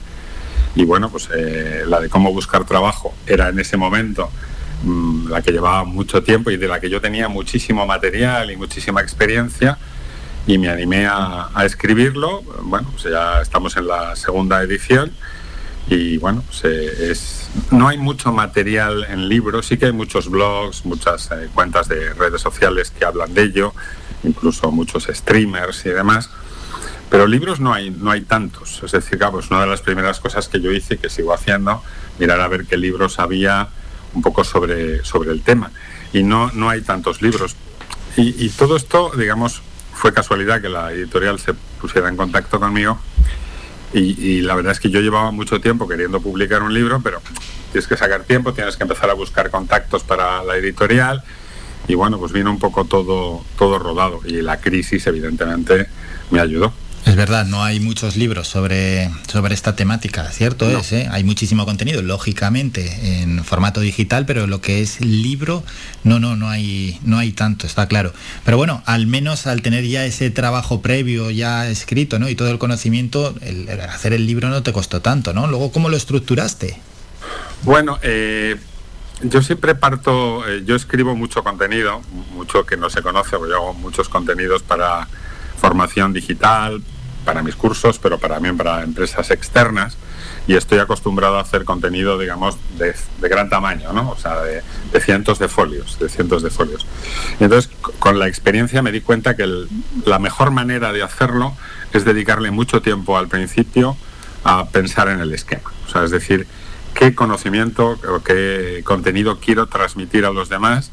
Bueno, pues al principio lo que suelo hacer es eh, apaladas, ¿no? Voy metiendo en mis blogs de notas, yo utilizo normalmente OneNote para esas cosas, voy metiéndolo todo eh, y poco a poco lo voy metiendo. Y una vez que ya tengo todas las ideas que quiero meter, lo que hago es pasar a organizarlo, ¿no? Que haya un hilo conductor, que vaya contando una historia, que tenga un comienzo, digamos que, que, los contenidos estén bien organizados y digamos que tenga un desenlace eh, adecuado. Y una vez que ya tengo perfilado ese, ese esquema, pues lo que hago es pulirlo lo que hago es eh, pulirlo. Y me he dado cuenta que si eso lo tengo muy bien hecho, el resto es muy fácil. El resto fluye, claro. Evidentemente escribes de materias de las que conoces, no te vas a poner a escribir de fontanería, por ejemplo, que yo no tengo ni la más remota idea. Y bueno, pues eh, de esa manera se consigue hacerlo. Hombre, para pequeños textos, para hacer un post de un blog o tal, aunque también lo hago, pero no lo hago a ese nivel, pero he descubierto eso, que si en un contenido de tamaño haces un buen esquema, luego va todo rodado. ¿Qué quiere decir eso? Que te vas a ceñir al esquema. No, bueno, en un momento determinado, cuando vas eh, ya llenándolo, escribiéndolo y demás, te das cuenta, bueno, pues que a lo mejor aquí falta algo o que este tema está un poco repetido con algo de lo que has hecho arriba y lo vas puliendo, pero ya son pequeños retoques. Yo, eh, el consejo que puedo dar al que se quiera poner a escribir un libro de este tipo eh, es tener el esquema lo más detallado posible al principio, porque eso ayuda una barbaridad. Pues es un gran consejo y unas buenas pautas, no cabe la menor duda. Y luego en esta relación del trabajo y las redes sociales, ¿cómo hay que usar las redes sociales en relación a una búsqueda de trabajo? Y bueno, y cómo tenemos que tener esas redes sociales, claro, porque a ver, a, veces puede ser hasta contraproducente. En muchas ocasiones, de hecho, hay en la mayoría de los estudios dicen que hay un porcentaje de reclutadores que rechazan candidatos por lo que ven en sus redes sociales. No, no a todos, sino a un porcentaje de los candidatos. Pues evidentemente, lo primero, tener, o sea, es decir, hay un estudio de, ADECO eh, que dice que eh, aproximadamente el 80% de los reclutadores miran las redes sociales de los candidatos. y dicen, en ese mismo estudio creo que es un 70%, que prefieren que los candidatos tengan presencia en redes. O sea, lo primero sería tenerlo. Una vez que tienes eh, las redes, pues eh, lo que hay que hacer es eh, que, que cuenten la historia que tú quieres contar. Es decir, eh, yo siempre pregunto, ¿qué es lo que Google dice de ti? Porque las redes acaban saliendo al final también a través de, de Google. Si vosotros buscáis a profesionales, veréis que muchas de las primeras posiciones que aparecen de esos profesionales o son su LinkedIn o su Twitter o, u otras redes sociales. Entonces, dice lo que debe decir de mí. eh, para eso tienes que tenerlo claro. O sea, lo primero que hay que tener claro cuando uno busca trabajo, por los canales que sean, es en qué quieres trabajar y qué quieres transmitir a la gente. Bueno, pues una vez que tienes claro eso, pues lo que hay que hacer es ponerse a trabajar en las redes sociales.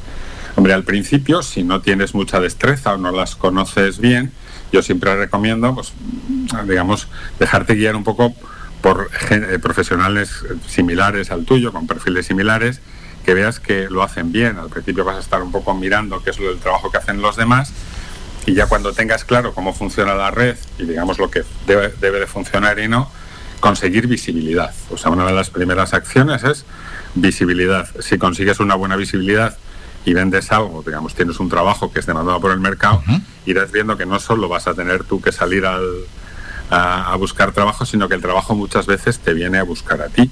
Hay un porcentaje muy alto, que supera el 50%, de profesionales que han sido eh, tocados a través de las redes sociales por, por empresas. Entonces, bueno, eso es lo que hay que hacer. Y luego, disculpad el, el teléfono. Es el, directo lo que tiene, eso es. que lo pueda coger. Eh, lo siguiente que hay que hacer es buscar ofertas de trabajo a través de Twitter, de Facebook, de LinkedIn, etcétera. Y luego, bueno, pues ya no solo eso, es decir, digamos, los reclutadores van a visitar tus perfiles, los reclutadores van a visitar tus perfiles y lo que tienes que hacer es tenerles preparados. Bueno, pues hay que interactuar con la gente. Eh, hay cosas que no funcionan. Por ejemplo, seguir a un reclutador que te devuelva el seguimiento en LinkedIn y decir, oye, que es que estoy buscando trabajo, pues no sirve de nada. No solo no sirve, sino que es algo contraproducente. ¿no? Motivo, pues si eso lo hiciéramos todos que estamos buscando trabajo, los reclutadores, Claro. millones de mensajes para eso. ¿no? Digamos, eso tienes que ganártelo. O sea, digamos, una vez que el reclutador ha recibido tu currículum por el canal que sea, lo siguiente que va a hacer es irse a tus, a tus redes sociales y de ahí, digamos, hay tres posibilidades. Que no estés, que estés mal y que estés bien. Que no estés negativo, porque hay muchos otros candidatos que están y puedo hacer un seguimiento. De hecho, yo creo que la mejor eh, entrevista de trabajo que se puede hacer hoy en día es la que se hace a través de las redes sociales sin que el candidato sea consciente Es verdad. de ello. ¿no? Eh, la segunda posibilidad es que estés mal, bueno, pues eso lo que va a hacer es eliminarte del proceso de selección. Y la tercera es que estés bien y eso lo que va a hacer es, no te va a dar automáticamente el puesto de trabajo, pero digamos, eh, va a reforzar tu candidatura frente a otros competidores que tengan o no tengan presencia o tengan una mala presencia. Y luego, bueno, pues eh, hay que trabajarlas día a día. Hay mucha gente que se cree que por tener un perfil en LinkedIn te van a llevar la- a llover las ofertas de, de trabajo. No, a- bueno, a no ser que trabajes en una profesión de muy alta demanda, pero en principio no va a ser así. Entonces hay que ganárselo y que te vean. O sea, es decir, si tú no publicas nunca, no interactúas con las publicaciones de otros usuarios y demás, vas a tener un gran problema y es que te falta visibilidad. Eso es. Si- Sí, sí, sí. había un, eh, un refrán muy, muy apañado para esto, es el roce hace el cariño, ¿no?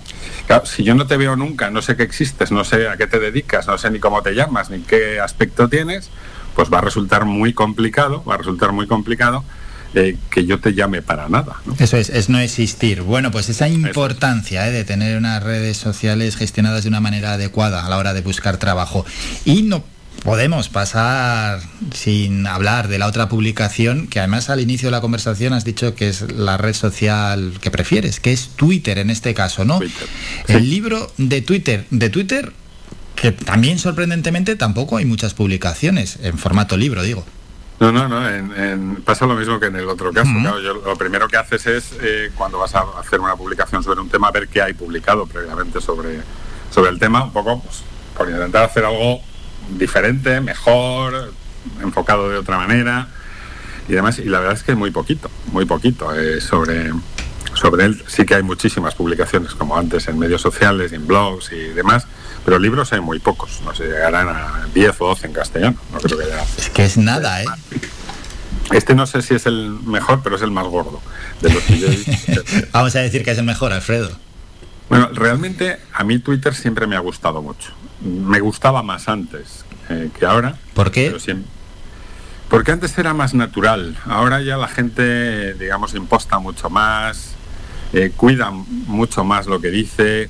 Hay mucho hater también por ahí, eh, digamos, desvirtuando un poco las, las conversaciones, ¿no? Bueno, entonces lo que, lo que hay que hacer es, eh, digamos, aún así, Twitter es la red que me- más me sigue gustando, a pesar de que haya tenido esos problemas. De hecho, si os fijáis, los medios de comunicación, cuando habláis de que algo ha sido noticia en redes sociales, el 99% de los casos es Twitter. El resto aparece alguna vez Instagram, y bueno, ahora empieza a aparecer algo en Twitch y, y demás, o en TikTok, pero sigue siendo Twitter porque es una red inmediata. De hecho, es la única red viral que existe en la actualidad. Es la única red viral.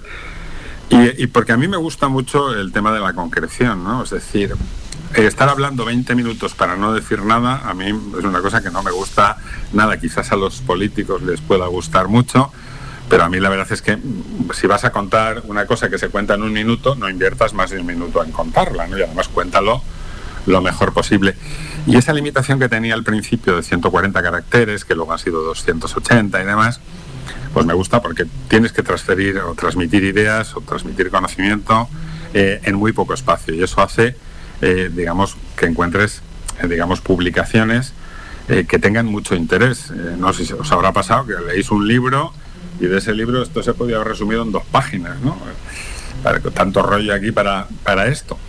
Bueno, pues es quizás el, punto más interesante que a mí me parece en Twitter y sobre todo el tema de la viralidad. Sí, eso cómo economiza el lenguaje, el tema de la viralidad y luego la información que estás comentando, Alfredo, porque tema que buscas que es, momentáneo, al momento es como un gran medio de comunicación. Hombre, luego hay que saber distinguir un poco, claro, las fuentes, pero hay fuentes muy, muy fiables y tema que está aconteciendo, tema que Twitter lo trata. Es muy, muy raro que, que esté pasando algo y que, que no esté en Twitter. De, de hecho, antes las noticias se generaban en los medios, bueno, se generaban donde se generara, pero había, digamos, un, un primer impacto en los medios y luego salían a Twitter y ahora es al revés.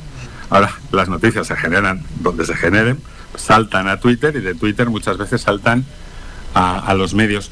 Twitter es, eh, bueno, casi todas las redes sociales son eh, un gran canal de, de información y de formación.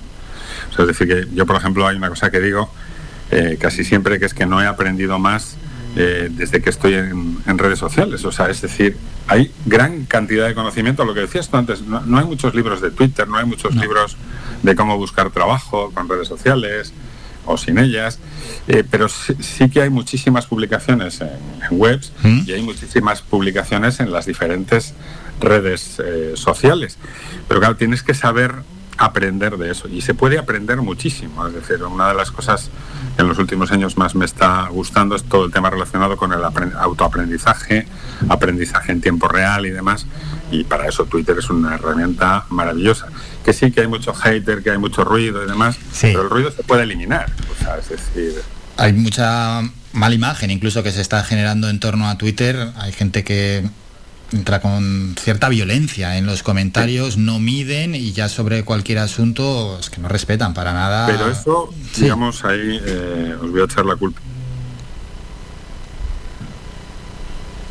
Eh, Si tú ves todas las tertulias que se producen en televisión y demás, digamos, lo que se ha hecho es copiar eso. Es decir, a mí no me parece, primero, ni que la gente que está en esas tertulias debiera de estar en esas tertulias para hablar de los temas que está hablando.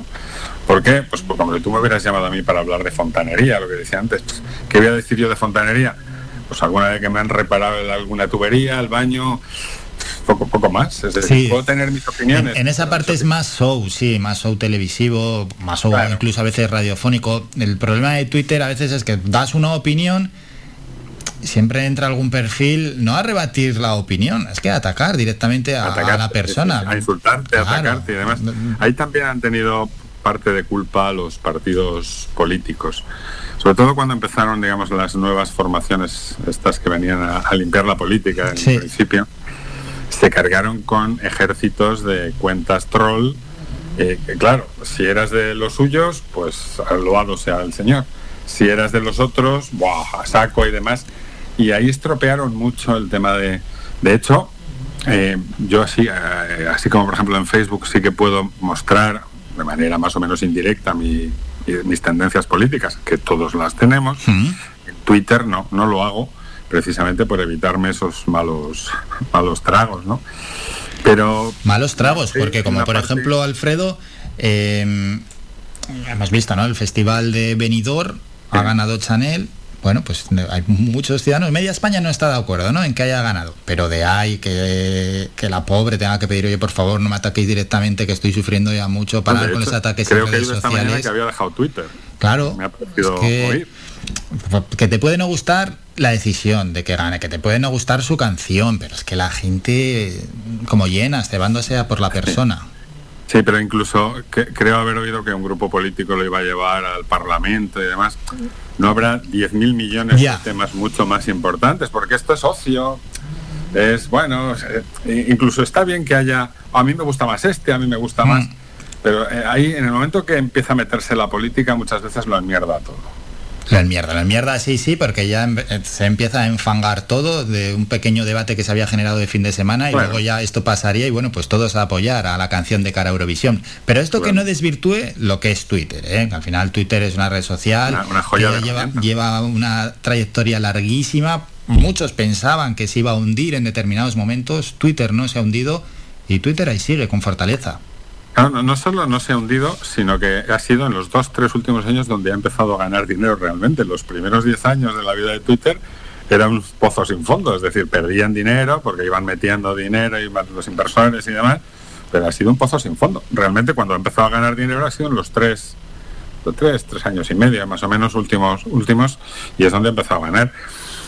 Eh, Realmente lo que tú decías, eh, Twitter es un gran instrumento, pero no todo el mundo está haciendo un buen uso de ello. Yo siempre ponía el, el ejemplo del cuchillo de cocina. Un cuchillo de cocina es un gran instrumento para partir filetes, para partir la cebolla o para partir los ajos, pero no para matar a alguien. Es decir, ¿es culpa del cuchillo de cocina? No, es culpa del que ha utilizado el cuchillo de cocina para cometer ese tipo de actos. Y Twitter es una, una herramienta maravillosa, maravillosa. Yo eh, le invito a la gente que es que además eh, puedes hacer que todo ese ruido que hay te, te abstraigas de ello. Es decir, tú sigues a quien te interesa, tú puedes bloquear a las cuentas que no te aporten nada, silenciarlas. Y yo lo llevo haciendo desde hace ya algún año. Y digamos, yo escucho lo que realmente quiero. Hombre, Así es. alguna vez todos metemos un, Sí, sí, sí, sí. Y no esa tendencia muchas veces que tenemos de, de ya ir a los comentarios directos. Vemos una noticia, un tuit de alguien y ya los comentarios a ver qué de le das más importancia a veces a los comentarios, que muchas veces es gente anónima, A la gente que no sabe ni de lo que está hablando realmente, pero que entra allí pues al calor de la polémica y vamos directamente ya a los comentarios. Pues está claro, sino que si nos queremos abstraer de ese ruido, no vayamos a los comentarios y nos quedamos con, con el tuit, con la noticia, con lo que estén reportando. Claro, incluso, pero puedes eh, incluso ver los comentarios y bueno, pues eh, ves un, una persona en una cuenta que está diciendo barbaridades, pues la bloqueas Hmm. y ya a partir de ese momento eh, los comentarios de esa cuenta ya no los, no los ves. Y digamos, hacer una higiene así de la cuenta de Twitter viene, viene muy bien. Luego utilizar listas. O sea, hay mucha gente, la mayoría de la gente no conoce las listas en, en Twitter. Las listas son, para el que no las conozca, grupos de cuentas que hablan sobre una temática de- determinada. Imagínate, yo por ejemplo que vivo en zona de, de vino y demás, que es muy importante, pues imagínate que te interesa o trabajas con temas de vino, te creas una lista de cuentas de, que hablen bien de vino, que te gusten y demás.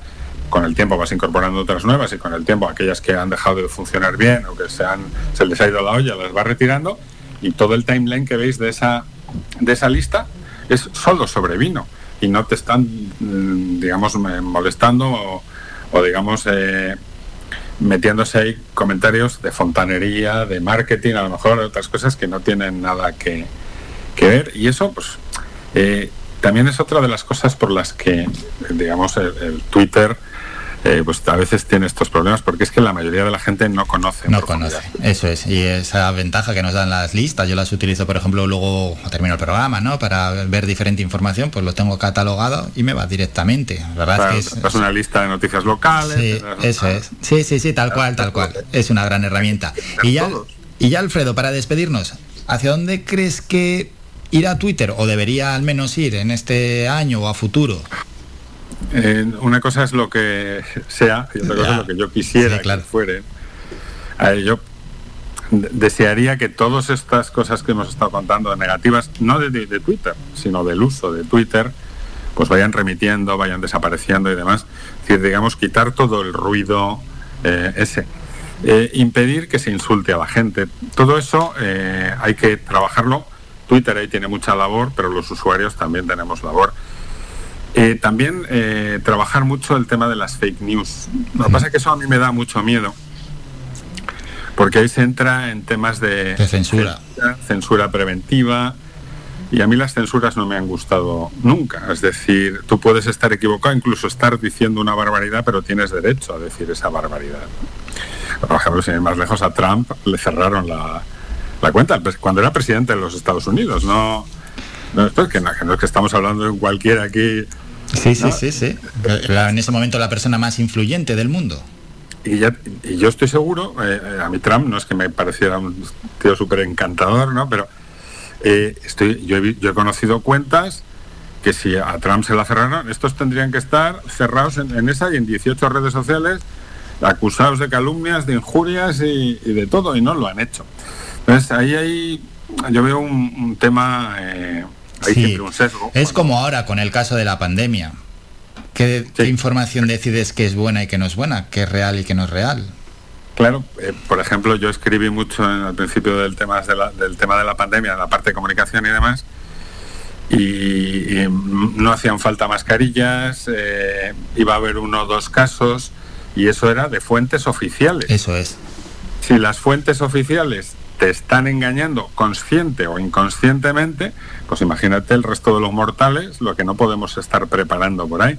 De ahí la importancia que tiene hacer una buena comunicación, que yo por ejemplo creo que en el caso de la pandemia ha sido mala, no, desastrosa. Hmm. desastrosa.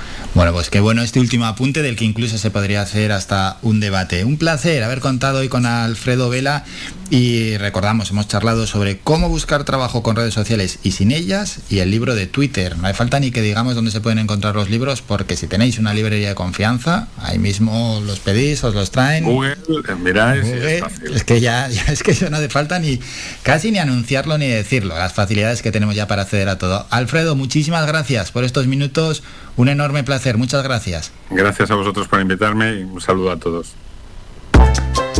FAICAN, red de emisoras.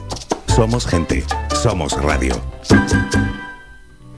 Pues vamos a despedir ya el programa, Mingo. Ponemos punto y final. Nos hemos pasado de la hora. Al despedirnos lanzamos ya el bloque publicitario. Recordamos que a la una llega el doctor José Luis Vázquez, es decir, en un ratito, y a las dos Faicán Deportivo cargado con todo el contenido del fin de semana.